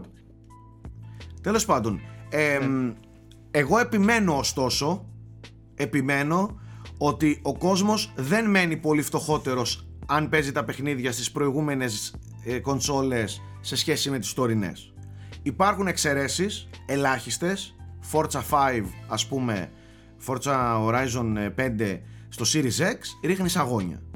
Ε, παιχνίδια όπως το Returnal δεν μπορούν να παιχτούν, δεν υπάρχουν. Το Ratchet Clank δεν υπάρχει. Το, το, Demon's. Souls δεν υπάρχει. Αυτά τα χάνετε. Ναι. Ε, αλλά τα υπόλοιπα παιχνίδια, αν είστε από αυτούς που παίζουν π.χ. τα Assassin's Creed, τα, ε, Call of Duty, Battlefield, ε, FIFA, NBA. FIFA, NBA. Ναι, OK. Okay. Σε αυτά, σε αυτά δεν χρειάζεται να, να, να τρέξετε. Ε, και εκεί να... χάνεις λίγο πλέον. Γιατί το FIFA και το NBA, οι next gen εκδόσεις είναι πολύ μπροστά τεχνικά. Ναι, Οκ, σε, κάποια, σε κάποια λίγο ναι, σε κάποια λίγο όχι. Αλλά εντάξει. Προφανώς και έχουν ε, προνόμια οι εκδόσεις. Αλλά θέλω να σου πω, δεν μένουν πιο φτωχοί. Θα παίξουν okay. FIFA 22. Ακόμα τη βγάζεις σαν και με PS4. Τους λείπει εκείνο το engine, τους λείπει εκείνο, ναι, εκείνο το τεχνικό, ναι, αλλά υπάρχει το FIFA 22 παντού να πάει να παιχτεί από κάποιους. Τέλος πάντων, ε, δεν ξέρω αν θέλετε να προσθέσετε κάτι πάνω σε, πάνω σε αυτό. Ας μας πει και ο κόσμος την άποψή του, αν έχει, αν δεν έχει, αν θα ήθελε, ε, αλλά δεν μπορεί να βρει, ε, ας μας τα πει. Ε, και ο κόσμος έχει πάρα πολύ ενδιαφέρον νομίζω η κουβέντα και νομίζω ότι ο καθένας μπορεί να έχει 100 διαφορετικές απόψεις για το ότι κάποιος μπορεί να πει ότι Demon Souls εγώ ας πούμε δεν, το έχω, δεν μπορώ να το παίξω αλλού και το παίξει στο PS5 και άντε επιτυχτεί το όλοι σας μπορώ να το παίξω αλλού. Τι να κάνουμε. Ε, Επίσης, μια μικρή λεπτομέρεια που θυμήθηκα, η Sony διαφημίζει το PlayStation 5 με 8K στο κουτί, έτσι. Το, το, το, το, ναι. έχετε δει. Λίγο για να. Αυτό λέω για όσα έλεγε ο Θέμης, λίγο το marketing ότι πάντα είναι λίγο υπερβολικό, ας πούμε έτσι. OK, okay, εντάξει. 8K ναι. δεν πρόκειται να δούμε, πιστεύω. 8K μεταξύ. Ε, και αυτές οι κονσόλες. Για να το βάλεις στην τηλεόραση 8K δεν, δεν βγάζει καν σήμα 8K. Απλά το έχουν βάλει με την υπόσχεση ότι. Ναι, εντάξει. Κάποια στιγμή, ξέρω εγώ. Ναι, ναι. Ναι. Ε, ωστόσο το Xbox έχει πάρει κάτι 6K παιχνίδια όπως είναι το Ori. Το Ori, μπράβο, το Ori. Όχι, ναι. και το PlayStation έχει. Απλά το output δεν μπορείς να ρυθμίσεις. Ναι. Ε, το PlayStation, άκου να δεις το παράδοξο είναι. Το PlayStation 5 έχει όντως 8K παιχνίδι. Εγώ που έχω 8K οποίο... τηλεόραση ας πούμε ε, μου λες ότι θα, το, το παιχνίδι θα το τρέξω, αλλά δεν θα δώσει ποτέ 8K σήμα στην τηλεόραση. Θα σου πω την παράνοια, το παιχνίδι δεν θυμάμαι πώς λέει. Α, είναι το The Tourist. Το The Tourist τρέχει στο PS5 8K και ο Σάκης που έχει 8K τηλεόραση. Το παιχνίδι κάνει render εσωτερικά 8K, το συμπιέζει σε 4K και η τηλεόραση το ξανά αποσυμπιέζει. ναι, το ξανά ναι, ναι, ναι, ναι, ναι, ναι, Κατάλαβα τι Κατάλαβες. Εγώ νομίζω ότι αυτά είναι λίγο νωρίς για να τα δούμε. Ναι, Ενδεχομένως ναι, μελλοντικά κάποια. Όπως ήταν το HD Ready τότε παλιά, μετά το Full ναι, HD. Ναι, ναι, ναι, ναι, ναι. Ε, τα, θεωρώ ότι κάποια indies και τα λοιπά θα τα δούμε σε 8K σε αυτές τις κονσόλες. Πιο μικρά και πιο, ξέρεις, όχι τόσο απαιτητικά παιχνίδια όπως είναι το Ori, ας πούμε, που, το, που παίζει κρίσταλο σε 6K native στο Series X. Ε, Πολύ θετικό μεταξύ ποιο είναι. Και ένα τελευταίο να πω γιατί σας έχω ζαλίσει νομίζω και με τα τεχνικά και θα πω και άλλα τεχνικά σε λίγο γιατί θα πούμε για άλλα παιχνίδια. Είναι ότι ε, η Sony φέρνει στις τηλεοράσεις της με updates VRR. Τώρα, νομίζω ότι αυτά τα Χριστούγεννα θα το προλάβουν όσοι πάρουν τηλεοράσεις Sony. Οπότε, μάλλον ε, θα έρθει και στο PS5 πολύ σύντομα. Γιατί ναι. συνήθως τις τεχνολογίες που φέρνει η Sony στι τηλεοράσεις, μετά από λίγο τις βλέπουμε και στο PS5. Τεχνολογίες απεικόνησης. Το, το VRR είναι ένα πολύ σως, πολύ σως ε, χαρακτηριστικό που λείπει από το οτιδήποτε λέει η Sony απ' έξω. Πολύ καλά και μάλιστα, και μάλιστα έχει εξαγριωμένη κοινότητα και από την PlayStation την πλευρά και από την ε, Bravia την πλευρά ε, και πραγματικά ε, λείπει από τις ε, κονσόλες. Τι είναι αυτό ρε παιδιά, τι είναι; Δεν βλέπεις τα frame drops. Και ειδικά όταν παίζεις 120 FPS είναι must. Ναι, okay. καταλαβες. Ναι. Ε, είναι πάρα πάρα πολύ σημαντικό. Ε, Τέλος πάντων, μακάρι να, να τηρήσει την υπόσχεσή της και να το δώσει γιατί το πάει Λέω από. Κά, κάτι τέτοιο πήρε από, delay, από delay σε delay, από delay σε delay, έτσι. Ε, για να δούμε. Εντάχει μόνο να πω ότι σαν πρόταση εβδομάδας ε, θα την σηκώσω αυτή την εβδομάδα μόνος μου γιατί δεν το έχει παίξει κανείς το παιχνίδι που θα προτείνω ε,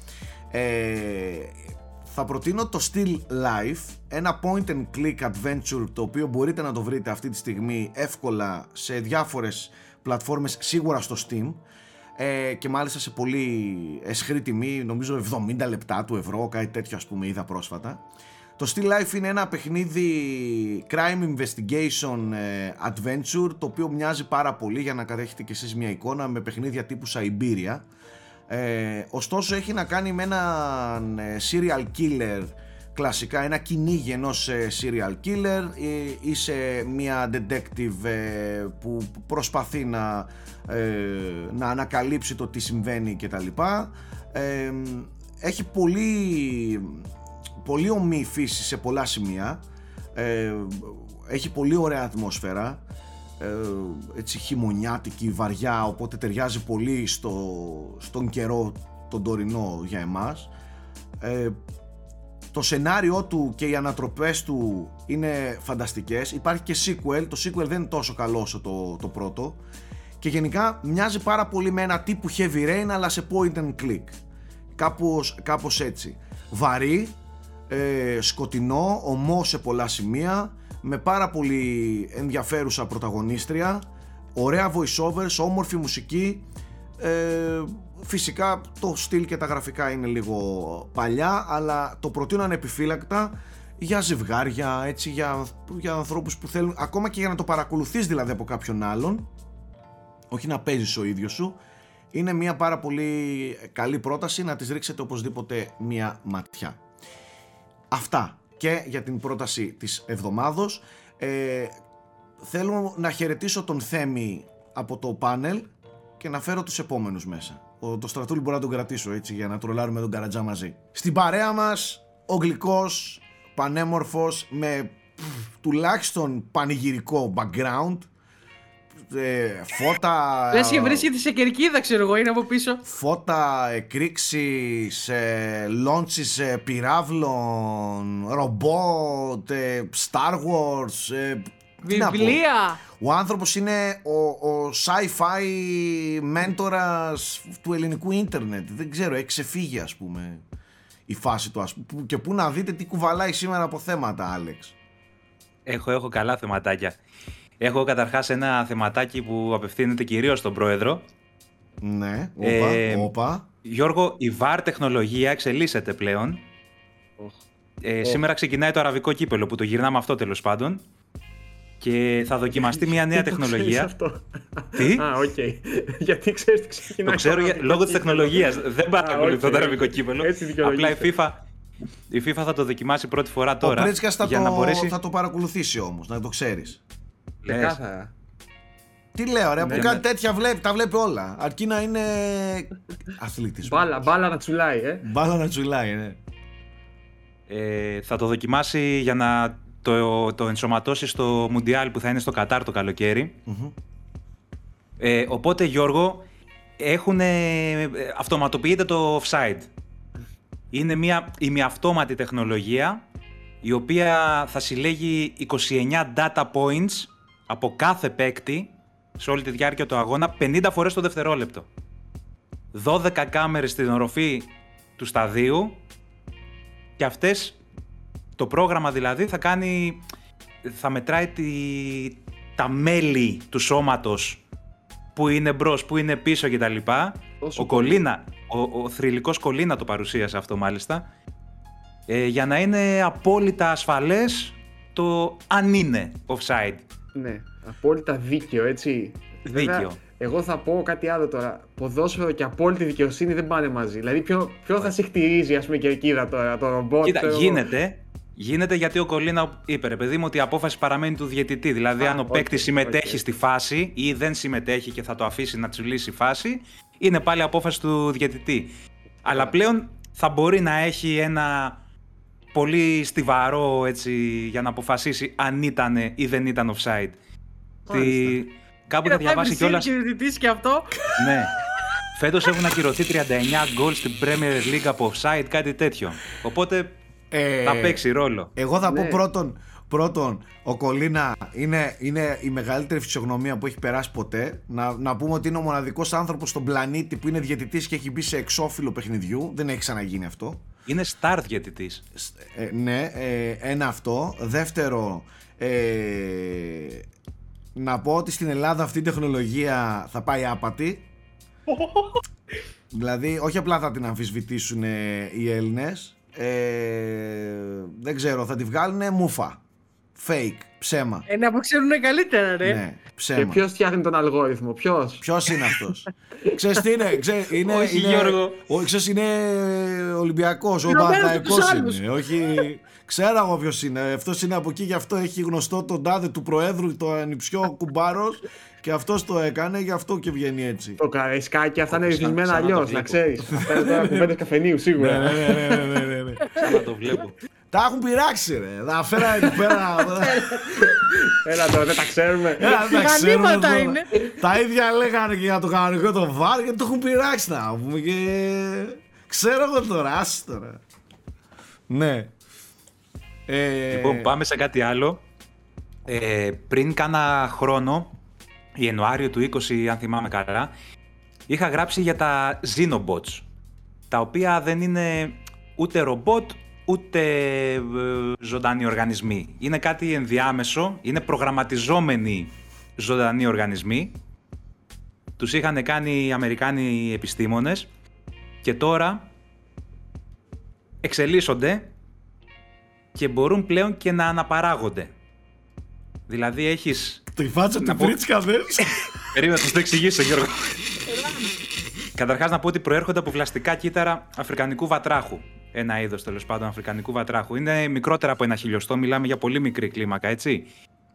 Αλλά μπορούν να τα, τα κατασκευάσουν έτσι οι επιστήμονες ώστε να κινηθούν, να συνεργαστούν σε ομάδες, να αυτοϊαθούν. Ναι, αυτά μπορούσαν από πριν. Από το 2020. Αυτά δεν είναι κάτι νέα. Πού, πού, πού καταλήγει όλο αυτό, ενώ. Ε, πλέον θα μπορούν και να αναπαράγονται. δηλαδή, αν δεις στο unboxholics.com και το βίντεο το σχετικό, είναι ένα πραγματάκι. Εντωμεταξύ μοιάζει σαν το Pac-Man. Είναι έτσι, ένα στρογγυλό με ένα ανοιγματάκι στο τέτοιο. Ναι, ναι. Και με το στόμα του πάει και μαζεύει τα υπόλοιπα κύτταρα, τα κάνει μια μπαλίτσα και αυτά τα ξεχωριστά κύτταρα μετά γίνονται και αυτά Xenobots. Οπότε αναπαράγεται με τρόπο που δεν υπάρχει ούτε στη, στα φυτά ούτε στα ζώα, έτσι, αναπαράγεται με αντιγραφή. Είναι στο, έχω πάθει σοκ, ας πούμε, όταν αυτά που ναι. Περίμενε, και εγώ, και εγώ είχα πάθει σοκ. Οι χρησιμότητε αυτού νου, ας πούμε, οι προεκτάσεις ποιες είναι; Ε, θα πεθάνουμε, που λέει και ο, στρατού. Θα πεθάνουμε όλοι. Αυτό που ανησυχεί τον κόσμο, γιατί εντάξει, όταν μιλάμε για προγραμματιζόμενα όντα Ε, μπορεί να ξεφύγει το πράγμα. Την έρευνα τη, τη χρηματοδοτεί ε, για τον Αμερικανικό στρατό, οπότε εκεί πέρα δεν ξέρω πώς μπορεί να πάει το πράγμα. Ωστόσο οι επιστήμονες είναι αισιόδοξοι ότι αυτό το πράγμα μπορεί να χρησιμοποιηθεί ας πούμε για να ε, τρώνε ή να συγκεντρώνουν το πλαστικό, το μικροπλαστικό από τους ωκεανούς να είναι δηλαδή ρομποτάκια αυτοαναπαραγόμενα που θα κάνουν κάποιο καλό στη γη, ναι. Θα μπορούν να χρησιμοποιηθούν στη φαρμακευτική για να, να μπαίνουν στον οργανισμό σου να σου κάνουν κάποιες... Ναι, ναι, ναι, ναι. Αυτό είναι το ναι. τρομακτικό επίσης. Πάντα όμως όλες τις τεχνολογίες δεν έχει και τις δύο, δύο κόψεις στο. Ναι, και σχεδόν ποτέ δεν χρησιμοποιείται η καλή πλευρά. Ή ε, μόνο η καλή τέλος πάντων. Ή μόνο η καλή. Είναι, είναι τρομακτικό να το σκέφτεσαι. Γιώργο τα γράφει. Αυτό τώρα Γιώργο τα γράφει 9 ώρα το πρωί για να μας φτιάξει full τη μέρα. να πάμε αισιοδοξία στη δουλειά. 9 η ώρα θα πεθάνουμε, έτσι. Ναι, ναι, ναι. Κοίταξε, πάντως, σαν, σαν, ε, σαν σύλληψη αυτό, ε, είναι Βασικά δεν μπορείς ούτε καν να το, να, να το αντιληφθείς. Το, δεν μπορείς να το περιγράψεις. δεν μπορείς καν να το περιγράψεις. Από εκεί και πέρα ε, είναι απίστευτο επίτευγμα αυτό, το οποίο εγώ δεν το γνώριζα και το έμαθα μέσω των δικών μας άρθρων. Ε, εγώ σε αυτό βλέπω μόνο άσχημη πλευρά, δεν βλέπω τη θετική. Ή μάλλον υπάρχει θετική αλλά δεν βλέπουν εύκολα να την υλοποιούν και περισσότερο θα την αξιοποιήσουν. Ε, ως προς την αρνητική του πλευρά. Ε, δεν ξέρω πάντως είναι, είναι σοκαριστικό το όλο. Το διάβαζα σήμερα το πρωί και έπαθα ψηλό σοκ με την όλη φάση. Δείτε και εσείς παιδιά όλο το άρθρο να θα πάθετε σοκ την εξέλιξή τους τη χαρακτηρίζουν ως ε, τα πρώτα βήματα των υπολογιστών να φανταστείς οπότε σκέψου που μπορεί να πάει αυτό το πράγμα δηλαδή η μορφή που έχουν τώρα και οι λειτουργίες που έχουν τώρα είναι στα σπάργανα, είναι έμβρια ακόμα ναι Skynet is real, θα πεθάνουμε, Terminator, ξέρουμε τα γνωστά. Ναι. Παράξενο, ε... πολύ. Πολύ ιδιαίτερο. Άλλο. Πάμε πάλι, πάμε πάλι λίγο να αφήσουμε ανοιχτό στόμα το, το Γιώργο. Ο Πάντα μου αρέσει αυτό το πράγμα. Δεν είναι, κάνει αυτό. What? Θυμάσαι Γιώργο που λέγαμε για το Metaverse; Ναι. Που θέλει και το Facebook να το αναπτύξει. Και τι ήταν το Metaverse, ένα ο, ο εικονικός κόσμος πρακτικά έτσι, όπου θα, βρίσκεται, θα βρίσκονται οι άνθρωποι. Zoom, zoom στο, πρι, στο πρίτσκα το μούτρο. Πάμε. Zoom εκεί όλοι σας. Ε, ακούστε, θέλω να τα ακούσει αυτό. Αφήστε το. Θα πάω poker face τώρα. Ωραία. Ε, δεν είναι ένας χώρος στο Metaverse, είναι γενικά ο εικονικός κόσμος. Ένας από αυτούς τους κόσμους λέγεται Decentraland και σε αυτόν τον κόσμο οι, οι χρήστες έχουν πραγματική ιδιοκτησία ε, στον κόσμο αυτό. Δηλαδή, σκέψου ένα χωράφια, ρε παιδί μου, έτσι. Ε, μια τελείωτη γη. Και μια εταιρεία πήγε και αγόρασε 1850 τετραγωνικά μέτρα σε αυτόν τον εικονικό κόσμο. Μιλάμε για εικονικό κόσμο, δεν είναι πραγματικός, δεν υπάρχει στην πραγματικότητα. Σε αυτό το Metaverse λοιπόν πήρε 1850 τετραγωνικά μέτρα έναντι 2,4 εκατομμυρίων δολαρίων. Θες να μου πεις δηλαδή ότι κάποιος πούλησε αέρα κοπανιστό στο ίντερνετ για χώρο σε ένα υποτιθέμενο metaverse, ας πούμε έτσι, 2,4 εκατομμύρια. Ε; Ναι. Η, η, η, συναλλαγή έγινε με, με το κρυπτονόμισμα Mana τέλος πάντων, αλλά ναι, το ισοδύναμο ήταν ε, αυτό την ώρα της πώλησης. Παιδιά, ένα μόνο θα πω. Σε τι θαυμαστό κόσμο μπαίνουμε, έτσι. Μιλάμε ότι σε τι θαυμαστό κόσμο ζούμε.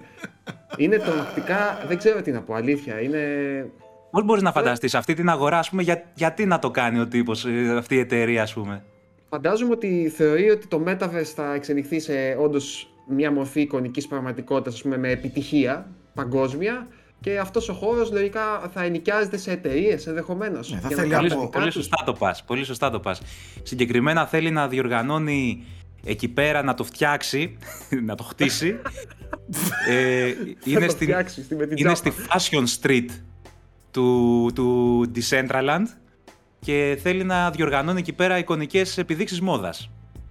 Πρακτικά. εντάξει, ούτε, ούτε στα πιο τρελά science fiction ε, αφηγήματα, έτσι, ε, βιβλία.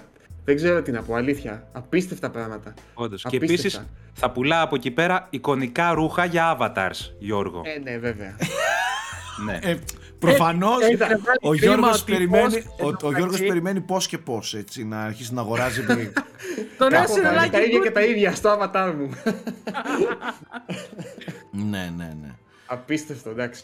Λοιπόν, για να το κλείσουμε με ε, λίγα νέα από τη φύση. Προσωπικά δεν ήξερα ότι υπάρχουν. Λίγα νέα από τη φύση, έτσι, εντάξει. Ναι. Δεν έχω τι να πω. Να μιλήσουμε για μελισσούλες.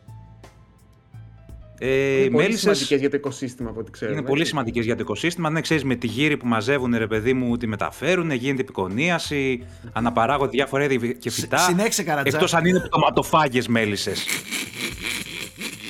What? Ωραία. Τέλειο. Τρώνε νεκρούς, πτώματα. Κάτσε, υπάρχουν τέτοιες μέλισσες. Τι δεν κατάλαβες. Που αποσυνθέτουν, ας πούμε. Υπάρχει ένα είδος ε, τέτοιων μελισσών λέγονται ε, μέλισσες γήπας και αντί για τις κανονικές μέλισσες ε, τρώνε κρέας. Ε, οι επιστήμονες στην Κώστα Ρίκα κρέμασαν ομό κοτόπουλο ε, εκεί στη ζούγκλα τέλος πάντων και μέσα σε πέντε μέρες παρακολούθησαν τις μέλισσες να το συγκεντρώνουν αυτό το κοτόπουλο. Είχαν ειδικές ε, υποδοχές στα πίσω πόδια όπως μαζεύουν τη γύρι. Αυτές μαζεύανε κομματάκια κρέας από το κοτόπουλο. μέλι τώρα αυτές μετά, το, έτσι. Δηλαδή το έτρωγαν, το έτρωγαν και το αποθήκευαν στο στομάχι τους για να πάνε στη φωλιά τους μετά, στην, ε, στην Κυψέλη και να πρακτικά να ταΐσουν τα μικρά. Ξερνούσαν το κρέας, το αφήνανε εκεί πέρα στη, στην Κυψέλη, την κλείνανε, τις φραγίζανε. Για δύο εβδομάδες άπιζε το κρέας και μετά τα μικρά που ε, βγαίναν ας πούμε τρέφονταν με αυτό. Οπότε υπάρχει και αυτό το είδος. Δεν είναι τόσο όμορφο όσες οι μελισσούλες. Δηλαδή, τις φωτογραφίες που είδα είναι ένα μαύρο τριχωτό πράγμα. Λίγο τρομακτικό. Α, ε, λογικό. Ναι, και ποια είναι η φάση; Το ενδιαφέρον στην υπόθεση για τους, ε, για τους επιστήμονες είναι ότι μελετήσανε πώς ε, λειτουργεί το στομάχι τους. Και έχει εξελιχθεί έτσι με τέτοιο τρόπο, ώστε μοιάζει περισσότερο με τις ίενας το στομάχι παρά με τις μέλισσας. Τι λες, δηλαδή, με σαρκοφάγου δηλαδή, έτσι. Με σαρκοφάγου; Ναι, αλλά, αλλά πώς; Όχι όπως το δικό μας εγκρίνουμε οξέα και... Ναι. Λιώνει, ξέρω εγώ τέτοιο. Ναι, το μικροβίωμα αυτών των μελισσών έχει αναλάβει το ρόλο του να παράγουν τα οξέα για να σκοτώνουν τις τοξίνες που παράγει το κρέας που αποσυντίθεται, το σάπιο κρέας. Και να το εξουδετερώνουν για να μπορούν να τρέφονται οι μέλισσες. Επίσης, παιδιά, δεν είναι απίστευτο ότι ακόμα ανακαλύπτουμε είδη ας πούμε, που μας εκπλήσουν ναι. και δεν ξέρουμε. Ναι. Συγκλονιστικό. Μπράβο, Άλεξ, αυτή την εβδομάδα ήσουν πολύ δυνατός. Ήσουν πολύ δυνατός στην εβδομάδα. Άλεξ, αυτή την εβδομάδα. Άλλαξα λίγο με το στόμα ανοιχτό, έτσι. Αυτή την εβδομάδα ανακαλύψαμε πολλούς νέους τρόπους. Εντάξει, στο επόμενο Γιώργο θα σου φέρει το θάνατο. Ε, Αυτά από μένα. Ε, Εύχομαι να έχετε μια όμορφη εβδομάδα. Μας άνοιξε την καρδιά, ρε Άλεξ, μπράβο. λοιπόν, ε, σας χαιρετώ και τους δυο σας. Πάμε στο επόμενο section. Δεν θα σχολιάσω καθόλου την μπλούζα ε, του Αντώνη. Φιλαράκι, ναι, δεν θα τη σχολιάσω. Και φαίνεται και πολύ εντωμεταξύ Marvel. Δεν φοράω εγώ Marvel μπλούζα και φοράει ο Αντώνης, παιδιά. Ναι, δεν θα τη σχολιάσω. Ξεκάθαρα προβοκάτσια εδώ πέρα, σε αυτήν εδώ την εκπομπή ε, από τον ε, Άγγλο της παρέας ο οποίος ε, κρυώνει βλέπω πρέπει να, να το ρίξει το χιόνι του εκεί πάνω ε. ναι χιονίζει κάνει. Χαμός χαμός. Μπράβο μπράβο. Πολύ όμορφα. Να έρθει και σε εμάς λίγο χιόνι το θέλουμε. Ε, και φυσικά έχουμε τον Γκούλι εκεί πέρα κλασικά ατμοσφαιρικός ωραίος σεξι όπως ε, πάντα. Το φωτισμό, ε. ε, ε σήμερα έχεις παίξει εκεί πέρα. Δεν, ναι, δεν υπάρχει. Και για πρώτη φορά, χωρίς ε, κάποια Netflix ή Marvel μπλούζα, την πήρε τη θέση ο Αντώνης. Εγώ. Αν τα λέμε αυτά. Ναι, ναι, ναι, έχετε μοιραστεί, έχετε μοιράσει ας πούμε, τις αρμοδιότητές σας. Λοιπόν, έτσι, έτσι. καλησπέρα Ζουζούνια. Ε, η σκητάλη στο Γιώργο Πρίτσκα για να συντονίσει την ε, movie κουβέντα. Ναι, λοιπόν, ε, είμαστε σε full season πλέον, έτσι, έχουν ταινίες και τις υπηρεσίες συνδρομητικές και στο, στον κινηματογράφο. Λέω να ξεκινήσουμε από μια ταινία που ο Αντώνης είχε την τύχη να τη δει στην Αγγλία νωρίτερα από εμάς. Σε εμάς, αν δεν κάνω λάθος, βγαίνει τώρα. Βγαίνει την ε, Πέμπτη. τουλάχιστον στο δικό μας κινηματογράφο εδώ στην Κρήτη το φέρνει Πέμπτη, δεν είμαι σίγουρος αν βγήκε ή τώρα βγαίνει. Μιλάω για τον Ghostbusters. Το οποίο εσύ, Αντώνη, εγώ ως παιδί που μεγάλωσα με τα, με τα Ghostbusters, ε, δεν είμαι σίγουρος ότι περιμένω ακόμα. Δεν με έχει πείσει. Και δεν έχει να κάνει με το προηγούμενο, το οποίο ήταν αποτυχημένο, ας πούμε. Ναι. Κεφάλαιο της σειράς, ας το πω έτσι. Έχει να κάνει ότι μου βγάζει υπερβολικά ένα fan service. Ε, για πες τώρα, ναι, κινείτες ε, σωστές ισορροπίες ή... Ε, ε, ναι, καταρχάς είναι του... Ε, έχει αναλάβει, τη σκηνοθεσία ο Jason Reitman, ο γιος του Ivan Reitman. Ναι. Και, ο οποίος είναι καλός σκηνοθέτης. Ε, είναι καλός σκηνοθέτης. Έχει, ναι, είναι καλός σκηνοθέτης. Απλά ξέρεις, είναι ε, αυτό που λες, το fan service και τα λοιπά, φαντάζομαι ότι το κάνει ο γιος του τώρα, έτσι, ο οποίος ξεχυλίζει δηλαδή από αγάπη ξε, η, η, η, ταινία, γιατί αν μη τι άλλο, ξέρω εγώ, ήταν του πατέρα του, ένα ναι. τρομερή παρακαταθήκη στη φιλμογραφία του, ε, του, του Ρέιτμαν, του πατέρα του, οπότε ήταν ένα επιπλέον εμπόδιο να ξεπεράσει και ο ίδιος για να μην, για να μην γίνει μελόδραμο όλο αυτό. Ναι. Ε, ε, για μένα ισορρόπησε, ε, χειρίστηκε το fan service και γενικότερα έτσι το source material με μεγάλη αγάπη και κινήθηκε σε... το έκανε κομμάτι της αφήγησης. Βλέπουμε συχνά στα sequels που δίνουν μεγάλη βαρύτητα, βαρύτητα στο source material, δίνουν μεγάλη βαρύτητα στο πώς να ικανοποιήσουν τους ε, ε, τους χιλιάδες θαυμαστές, αλλά ξεχνά να, πούνε, να, το, να το σωματώσουν αυτό στην ιστορία. Το Ghostbusters Afterlife νομίζω το ξεπέρασε το εμπόδιο. Ε, τα CGI ήταν, το CGI ήταν εκπληκτικό, σε κάποια φάση νόμιζα δεν βλέπα animatronic, που μπορεί και δεν νομίζω να ήταν animatronic. Είναι σε... Έκανε καλό blend in, πούμε, πρακτικό ναι. και CGI ε, έτσι. Νομίζω, όχι, νομίζω ότι είναι όλο CGI, απλά είναι τόσο καλό που κάποιες φορές ξέρεις, σε μπερδεύει και λες τώρα αυτό είναι... Ε, τι βλέπω, ας πούμε. Ε, Αντώνη, τα φαντάσματα έχουν την υφή, αυτή είναι έτσι τη λίγο, πώς να το πω τώρα. Καρτούν. Ναι, λίγο καρτούν, λίγο 80's ναι. Αντίληψη, η Scooby-Doo ας πούμε φαντασμάτων. Ναι, ε, σε μένα λειτουργήσε αυτό, εντάξει. Δεν, θα, δεν, θα, δεν είναι πολύ σκοτεινό ή κάτι τέτοιο. Ε, η, ε, τρομακτικά, ξέρεις, όσο τρομακτικά είναι στο Ghostbusters του, του 80. Ε, ναι, μωρέ, ναι. Χαίρομαι πάντως, γιατί ξέρεις έχουμε μια τάση... Εγώ χεζόμουν στα Ghostbusters. Να τα σοβαρεύουμε όλα. Χεζόμουν ναι, στα Ghostbusters με, το, με τον τύπο στον πίνακα τη ζωγραφία. Ναι, ναι, το δύο. Ναι, εκείνος εδώ μεταξύ είναι και ο. Ε, Πώς το λένε, το επίθετο ο Κίνσκι, ο οποίος είχε τρομακτική. Ούτε, δηλαδή και καλημέρα να σου έλεγε, ήταν τρομακτικός σαν. ναι, ε, ακριβώς. Φαντάζομαι να βγαίνει και εγώ όντως εκείνο με, με, με, με τσίτωνε λίγο. Το έβλεπα Ήταν, εγώ μικρός λίγο αγχωνόμουν με αυτό πάντως, ναι. Ναι. Παρ' όλα αυτά, ναι, νομίζω ότι είναι ένα ε, αξιότιμο κινηματογραφικό sequel ε, που καταφέρει να ξεπεράσει αυτό το εμπόδιο που συνήθως, την παγίδα αυτή που συνήθως πέφτουν άλλοι δημιουργοί, ξέρεις, να ικανοποιήσουν θυμαστές, να, ε, να πετάξουν όσο περισσότερο ε, ξέρεις, reference μπορούν από τις προηγούμενες και ταινίες και ναι. στην ουσία να χαθεί η ιστορία, η αφήγηση. Αυτό. Τονί, μια τελευταία ναι. ερώτηση. Κάποιος που δεν έχει καμία ιδέα με Ghostbusters, θα ναι. περάσει καλά; Α, Είδες.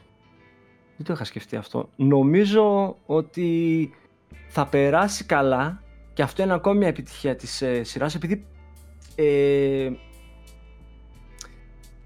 όχι, το παίρνω πίσω. Δεν νομίζω να περάσει καλά.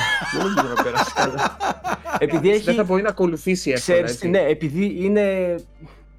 Ξέρεις, περνάει μεγάλο κομμάτι στην ιστορία δίνει μεγάλη βαρύτητα στο ότι ξέρεις, δεν θέλω να πω τι βρίσκει τι, ναι, τα ναι, παλιά. Ναι, Με το παρελθόν τέλος πάντων. Ναι, εκεί εγώ ας πούμε το έβλεπα και έλεγα πω πω. Τι, ναι. τι... Ο άλλος μπορεί να κάθεται να βλέπει. Α, βρήκε αυτό. OK. Okay. Βέβαια εξηγεί τι είναι αυτά που βρίσκει. Ναι. Αλλά δεν το έχει intro. το το συναισθηματικό, το δικό μας. Ναι, ναι. Οπότε εντάξει, όχι, μια χαρά θα περάσουμε. Ρε. Το ξαναπαίρνω πίσω. Μια χαρά θα περάσει. εντάξει, Αντώνη, καλύτερο, το μια κατα, χαρά. κατά το πιστικότατος. και πάνω απ' όλα σταθερός είσαι θέμα πριν το πάρει πίσω. ναι. Ωραία, τέλεια. Ε, Δυστυχώς δεν έχω καταφέρει να δω, δεν ξέρω αν έχει δει κανείς σας House of Gucci. Γενικά, Ridley Scott φέτος, και θέλω πάρα πολύ να το κάνει δύο ταινίες ναι, και οι δύο πιστεύω ε, αξίζουν λίγη συζήτηση, αλλά δεν έχω δει καμία από τις δύο ακόμα. Δυστυχώς. Αντώνη, εσύ πρόλαβες μήπως; Εγώ έχω δει. House of Gucci. Παιδιά, ε, πώς τη λένε, την ε, Lady Gaga, απίστευτη. Jared Leto, που δεν τον πολύ όχι, δεν, ε, το, δεν το πολύ πολύ πολύ πάω. Όχι απλά δεν τον πολύ εντάξει, πάω. Και εγώ, τίποτα, δεν μπορώ να το βλέπω κι εγώ ρε παιδί Δεν μπορώ να, δεν το, βλέπω. Τέλος. Ναι. End of ναι. story. Ε, πολύ καλός. Ήταν εκπληκτική, να ξέρετε πάντως. Πολύ καλό. Και Ridley, ε, B movie-ιά εντελώς, πώς να το πω. Δηλαδή, ε, camp εντελώς. Δηλαδή, είναι ένα απίστευτο. Πέρασα πολύ. Α, OK. Okay. Πολύ movie, ε. Είναι, από ό,τι κατάλαβα, όπως λες και εσύ, camp σε φάση Godfather όμως, έτσι. Ναι, ναι, ναι. ναι. Πολύ παράξενο στη τώρα. Μόνο και μόνο γι' αυτό και μόνο και μόνο που έχω ναι. ακούσει για τις ε, ε, τέτοιες που κάνουν τις προφορές τις Ιταλικές. Μόνο και μόνο γι' αυτό θέλω ναι, να το ναι, καλά, Ο Λέτο είπε και καλά, λέει σνίφαρα, λέει αραμπιάτα σο. Εντάξει, ο τύπος δηλαδή, τι, τι δήλωση έκανε έτσι. Σας λέω, βρε, σας λέω, ο άνθρωπος είναι αλλού, άστο. Είναι αλλού, παιδιά, το παλικάρι σε κάθε ρόλο. Είναι, είναι τόσο fake όλο αυτό. Δεν, δεν, τον, δεν μπορώ με τίποτα ούτε να τον βλέπω στην οθόνη μου. Αλήθεια. Κι εγώ, κι εγώ. Ε, μεθαύριο, για εσά αύριο βλέπετε την εκπομπή, βγαίνει για μένα μία από τις πιο αναμενόμενες ταινίες της χρονιάς, που είναι το The French Dispatch του Wes Anderson, η καινούργια ταινία, όπου παρελάβει το μισό Hollywood κλασικά από μέσα. Ε, σύντομα κείμενο για την ταινία στο, στο unboxholics.com. Θέλω να πάμε σε κάτι άλλο όμως τώρα, κούλι φίλε μου, που σχεδόν το τελειώνεις. Εγώ το τελείωσα και σχεδόν μόνο ρούφ το τελείωσα, δεν το συνηθίζω σε σειρές. Έπαθα mm-hmm. λίγο την πλάκα μου. Μιλάω για το Arcane την σειρά που βασίζεται στο σύμπαν του League of Legends. Έτσι. Ε, το οποίο, παιδιά, έχει το πιο συγκλονιστικό animation ως animation μιλάω, έτσι. Ε, ίσως και πάνω από το Spider-Verse. Τολμώ να το πω και αυτό, ας πούμε. Δηλαδή, παιδιά, έπαθα πλάκα, έπαθα πλάκα. Ε, δεν ξέρω πώς το τέτοιο. Εντάξει, βαριά κουβέντα αυτό που λέω. Ναι, είναι βαριά, είναι βαριά, είναι βαριά. Απλά θέλω μόνο να τονίσω πόσο καλοφτιαγμένο είναι, ρε παιδιά, αυτό το πράγμα. Και δεν είναι κάθε, μόνο. Κάθε, πώς, το, πώς έλεγε και ένα κανάλι στο YouTube, Every Frame a Painting, που λεγόταν, αν το ναι. θυμάστε, έτσι είναι mm. αυτό. Κάθε καρέ του είναι wallpaper, παιδιά. Είναι να ναι, το, να το κάνεις screenshot και να το βάζεις στο, στο κινητό σου, στο, στο PC σου, δεν υπάρχει. Έχει ε... τέτοια λεπτομέρεια, τέτοια σκηνοθεσία. Γιώργο, χαζεύω κάθε λεπτό. Και, Χαζεύω. Διάβασα μετά ότι του πήρε 6 χρόνια να, τους πήρε 6 χρόνια να το φτιάξουν. Κάτι το οποίο είναι μια απίστευτα μεγάλη περίοδος για, μια για animation. Όντως, ναι. όντως. Και, αλλά φαίνεται παιδιά, δηλαδή φαίνεται η κάθε σκηνή πάρα πολύ δουλεμένη. Έχει μοντάζ που δεν συνηθίζεις να βλέπεις σε animation, τέτοιου είδους μοντάζ. Πολύ σωστά. Ε, έχει πολύ μελετημένη σκηνοθεσία με την έννοια ότι ξέρει τι θέλει να πει σε κάθε σκηνή και προσπαθεί να βρει τον πιο ευρηματικό τρόπο να στο περάσει. Δηλαδή. Ειδικά αυτό που κάνει να... Jinx, έτσι, π.χ. Σε όλα, σε όλα, σε όλα. Από ναι. πού, και από πού είναι δω, φτιαγμένο; Τόσο φωτομένη. Στο Netflix είναι. Ναι, ε, ναι. ποιος την έχει φτιάξει, έχει σχέση Riot μέσα; Δεν τους ξέρω. Ναι, η Riot έχει σχέση. Η Riot είναι παραγωγή, ας πούμε. Αλλά είναι ένα γαλλικό στούντιο δεν τους ήξερα εγώ πριν, ούτε τους ανθρώπους. Μάλιστα πήγα το όψα λίγο Wikipedia, δεν έχουν κάνει Wikipedia page αυτοί. Ο σκηνοθέτης, ο σεναριογράφος, ας πούμε. Okay. Το στούντιο το γαλλικό δεν το ήξερα. Ε, δεν ξέρω, παιδιά, ειλικρινά είναι μια σειρά που παρακολουθείς πολύ ευχάριστα και χωρίς να ξέρεις τίποτα από το League of Legends. Και νομίζω ότι δείχνει και δείχνει το δρόμο για το πώς μπορούν με επιτυχία να γίνουν animation ή και ταινίες και σειρές βασισμένες σε, σε παιχνίδια. Και νομίζω ότι το πιο safe είναι να, μετα... να πάρει τον κόσμο από το παιχνίδι, ο οποίος είναι πολύ δουλεμένος, το lore του κτλ. Είναι πολύ πλούσιος και να χτίσεις εκεί μια δική σου ιστορία ε, χωρίς να νιώσει την πίεση να, να αυτό παραπέμπει στο παιχνίδι εκεί, να αυτό παραπέμπει εδώ, να αυτό παραπέμπει σε, εκείνο, το, σε εκείνη την μπλοκή του παιχνιδιού. Ό,τι δηλαδή έχει κάνει η Marvel και δεν μπορείς να την παρακολουθήσεις πλέον, άμα δεν έχεις τα προηγούμενα. Ναι, μετά θα μας πεις λίγο για το Hawkeye. Θα μας πεις λίγο για το Hawkeye. Ναι, ε, άλλο το Hawkeye, ας μείνουμε ναι. στο, στο Arcane. Ναι, Τέλος πιο... πάντων, εγώ παιδιά εντυπωσιάστηκα και σας το λέω ως κάποιος που όχι απλά δεν έχω επαφή με το League of Legends, έχω και μια προκατάληψη εναντίον ε, τους από την Γιώργο, εικόνα που ίδια. έχω τα παιχνίδια. Ναι, έπαθα, έπαθα πλάκα, αλήθεια. Μου άρεσε πολύ. Δεν είναι τέλεια σειρά φυσικά, αλλά μου άρεσε πολύ και εντυπωσιάστηκα με το πόσο σκέψη έχει από πίσω της. Φαίνεται ότι έχει πολύ Εμένα σκέψη. μου κάνει πολύ εντύπωση αυτό που λες πάντως. Σάκη, αλήθεια σου λέω. Ναι. Δοκιμάστε το έστω ένα επεισόδιο. Ένα επεισόδιο. Και ε, οι εκφράσεις τους, το ένα. facials, όλα, όλα. Θα δεις το ένα και θα θες να πας μέχρι το τρίτο. Που από ό,τι κατάλαβα έχουν ψηλό arcs αυτά, έτσι. Έτσι είναι, έτσι είναι. Κυκλοφόρησαν νομίζω 3-3-3. Δηλαδή είναι, ναι. είναι κομμένο ναι, σε τρει πράξεις ναι. ουσιαστικά. Ναι. Το τρίτο είναι εκπληκτικό, ας πούμε. Το τέλος του τρίτου είναι εκπληκτικό. Μάλιστα. Στο τρίτο τα σκάει τέλεια εκεί πέρα και λες, τι βλέπω τώρα, παιδιά. Ειλικρινά, το Arcane είναι από τις καλύτερες animated που έχει κάνει το Netflix και ποιοτικό, δηλαδή και, και σε γραφή Γιώργο είναι καλό. Εμένα μου άρεσε πάρα είναι πολύ. Είναι του Netflix, Netflix. Είναι από αυτό το Netflix; Δεν είναι Netflix. Ουσιαστικά το αγόρασε τα δικαιώματα το ναι. καλοκαίρι από ό,τι είδα, ή τέλο πάντων φέτο. Okay. Δηλαδή αναπτύχθηκε από τη Riot ουσιαστικά. Ναι. ναι, ναι, όχι, είναι αποκλειστικό το Netflix, δεν έχει βγαίνει κάπου αλλού. Ε, Πες μας λίγο για το Hawkeye, έτσι τα γρήγορα. Βγήκαν τα πρώτα δύο επεισόδια. Ε, λίγο, ναι, λίγο αθόρυβα μου φάνηκε ότι βγήκανε κούλι. Πολύ αθόρυβο και μάλιστα. και δεν, δεν κατάλαβα γιατί βασικά. Γιατί τελικά ε, λέει. Δεν το ναι. περίμενα, αλλά λέει και ξέρετε γιατί λέει. Γιατί δεν παίρνει ποτέ τον εαυτό του στα σοβαρά. Είναι εντελώς. Όπως το είπα και στο review, είναι βιντεοκασετίστικο. Έχει έτσι μια παλιά. Ίσως ταινία από ό,τι κατάλαβα. Έτσι, κωμωδία, δράση, περιπέτεια. Ε, με πολύ Home Alone, με λίγο Die Hard μέσα. Ξέρεις, τέτοια φάση είναι. OK, OK, OK. Ναι, δηλαδή έχει τις πολύ Αμερικανιές του, αλλά έχει και τη ζεστασιά ενός Home Alone στο χιούμορ, στο να δείξει έτσι λίγο πιο οικογενειακό ύφος. Ε, πολύ προσγειωμένη σειρά γενικά όμως για Marvel. Ε, και το μόνο που έχω σαν αρνητικό να πω και πραγματικά δεν το. Να το τα πρώτα δύο επεισόδια, έτσι, να το τονίσουμε. Ναι, τα πρώτα δύο εννοείται. Ε, είναι ότι βρήκανε παιδιά κάτι λάθη στο, στο μοντάζ, ας πούμε, και ψηλό low budget μου φάνηκε σε σχέση με τις υπόλοιπες της Marvel. Σε σημείο που πραγματικά δεν είναι ότι μας έχει κακομάθει, αλλά ρε φίλε, δηλαδή, Marvel είσαι. Τόσα λεφτά. Επίση, λάθη ε, συνέχειας, ας πούμε. Φαίνεται κάποια απότομα cuts, τι, φαίνεται ναι, ναι, ναι. Το περιγράφω και στο review. Ε, έχει ένα, μια συγκεκριμένη σκηνή κιόλας που και καλά θέλει να δείξει ότι ε, η Kate Bishop τέλος πάντων της Hailey Steinfeld παλεύει με κάτι ε, συμμορίτες με ένα μπουκάλι κρασί, okay? Και το μπουκάλι κρασί αυτό το σπάει κάποια στιγμή μια σφαίρα και το εφέ για να δείξουν ότι σπάει έχει ένα απότομο cut και τη δείχνει ότι είναι σε άλλη, σε άλλη θέση. Και παιδιά είναι μπαμ αυτό. Και είναι, λες τώρα σε μια σειρά τόσων εκατομμυρίων, σε μια παραγωγή. Ε, ναι, και είδα ναι. και άλλα τέτοια μικρά. Επίσης, Πάντως... είχε ένα continuity error που το βρήκανε και διάφοροι fans στο Ίντερνετ και έγινε ψιλοχαμός. Εντάξει, OK okay, αυτό, εντάξει, αλλά δεν νοείται τώρα σε τέτοια παραγωγή. Ναι. Ε, και μάλιστα που βλέπετε και τόσο ευχάριστα, έτσι, να, να κάνεις τέτοια πράγματα. Μου κάνει εντύπωση. Αυτοί ξέρεις τώρα έχουν ολόκληρο crew για το continuity και να σημειώνουν και θέσεις. Και... Τέλος πάντων. Είναι πολύ, πω... πολύ άσχημο να δείχνει βιασύνη σε αυτό το κομμάτι.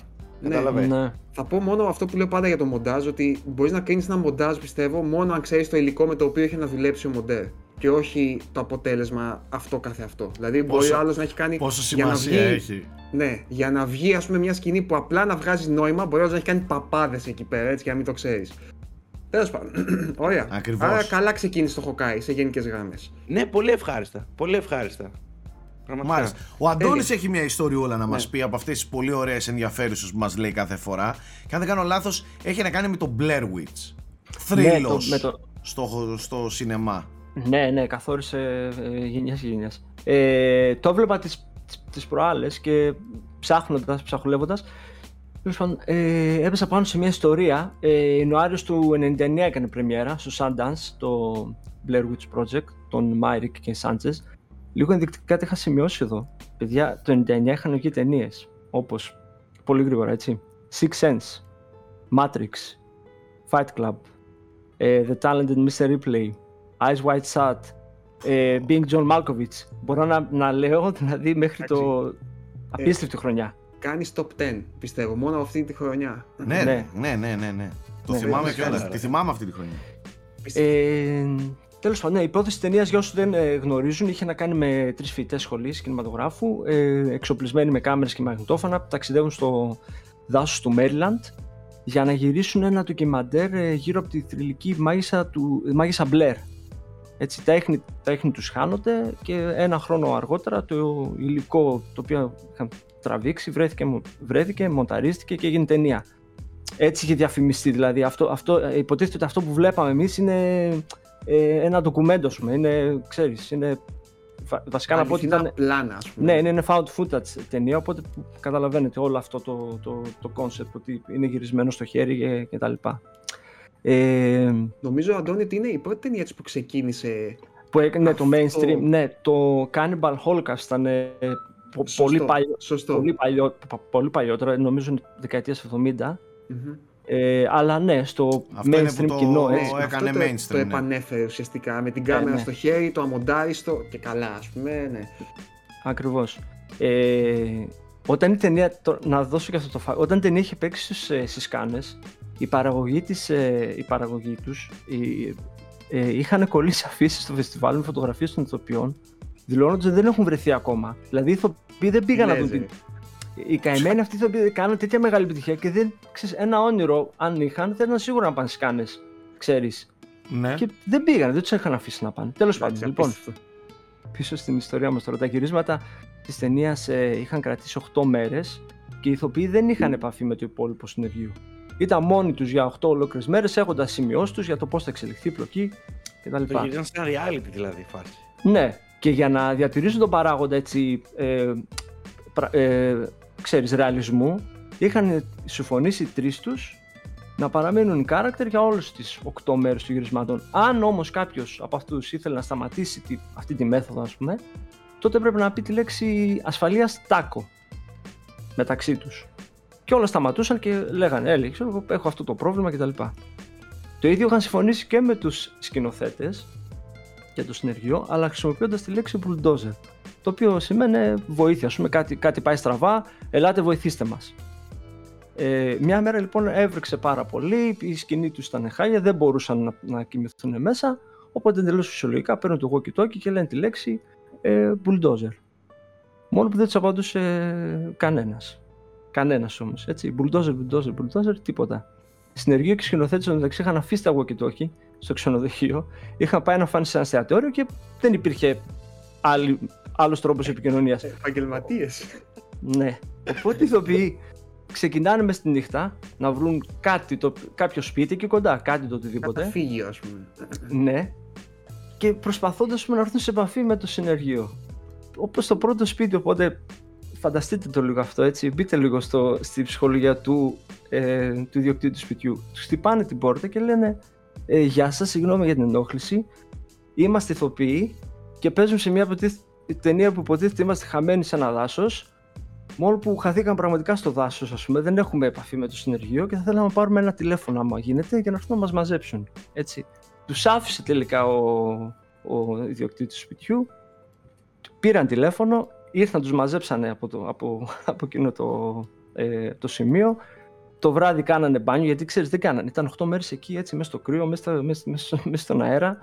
Ε, και λένε, ξέρω εγώ, χαρακτηριστικά έλεγε η, μία από, τις, από, τα- από, από η ηθοποιός, η, δεν θα φύγει το όνομά της, ας πούμε, εκείνο το βράδυ, ας πούμε, μας άφησαν και είπαμε και μια ζεστή σοκολάτα. Εντάξει. Ε, Πολυτέλειες. ναι, Όλοι τέλειες. Ναι. Απίστευτο. αυτό. Απίστευτο όμως. Τι ζήσανε, ρε. Πώς, πώς Ναι. έζησαν. Αυτοί ζήσανε δηλαδή πραγματικά κανονικά γυρίσματα, όχι αστεία. Ναι, έχει πολλά τέτοια το Blair Witch Project, ε, ξέρεις, background και παρασκηνία. Και μέσα σε ένα οχταήμερο όλα αυτά τώρα, έτσι. Πολύ, πολύ Ε, ιδιαίτερο. απίστευτο, παιδιά, ε. ε Ναι. 8 μέρες μια ταινία τέτοια. Εν τω μεταξύ, δεν ξέρω αν ισχύει ακόμα. Θυμάμαι πολύ χαρακτηριστικά να διαβάζω την εποχή που βγήκε, ενδεχομένως και μερικά χρόνια αργότερα, ότι ήταν η πιο πετυχημένη ταινία όλων των εποχών ε, όσον αφορά την αναλογία κερδών με κόστος Ε, έτσι είναι, ναι. παραγωγής. Ισχύει, ναι, έτσι ήταν. Δεν ξέρω αν, υπάρχει, αν είναι ακόμα η πιο επιτυχημένη είναι ακόμα, σε αυτό ναι. το τομέα. Ναι. Λογικά θα είναι. το πιστεύω. Ναι, θα γιατί είναι. πρέπει να φτιάχτηκε με πάρα πολύ λίγα χρήματα και απέφερε, νομίζω, παίζανε και νούμερο ένα στο box office ε, εκείνη τη χρονιά, ας πούμε. Ήτανε, ναι. Απίστευτο. Μάλιστα. Εγώ πάντως Πάρα θυμάμαι ότι πολύ. με έχει τρομάξει πάρα πολύ τον Ξέρεις Blair Witch. εμένα τι με Όλο έχει το τρομάξει πάρα Το είχα δει σε πολύ. μικρή ηλικία κιόλας. Έχει μια σκηνή όπου, ε, δεν είναι spoiler αυτό για όσους δεν την έχουν δει, ε, που ήταν, θυμάστε, μέσα στη σκηνή το βράδυ. Και αυτοί και ε, βάζαν κάτι boombox, πώς λέγονται, ξέρεις, κάτι ηχεία και παίζανε κλάματα από μωρά και κάτι τέτοια και κάτι τρελά. Και πολλές φορές αυτό που βλέπουμε γίνεται στα αλήθεια, δηλαδή τρομάζουν στα αλήθεια, δεν, τα, περι- δεν ξέρανε πότε θα τους την πέσουν ας πούμε με, με, ξέρεις, με τέτοιου είδους Εμένα με τρόμαζε πάντως πάρα Πάντως, πολύ αυτό το ότι, Blair ξέρεις, Witch- είσαι- Το Blair Witch καταστράφηκε όταν βγήκε το Scary Movie. Με τις όπως και μίξες όλα. που τρώνε μεταξύ τους και... Όπως και όλα αυτά τα θρηλυκά horror έχουν καταστραφεί. Ε, ναι, έχουν καταστραφεί από όλα αυτά. Βγαίνει το καινούργιο. Μπορείς να το δεις σοβαρά. Όχι, δεν μπορεί. Το Scream ήταν ήδη και λίγο κομμωδία, έτσι. Είχε λίγο το κομικό στοιχείο. Μάλιστα. Λοιπόν, ε, πάμε στην πρόταση της εβδομάδας. Πάμε.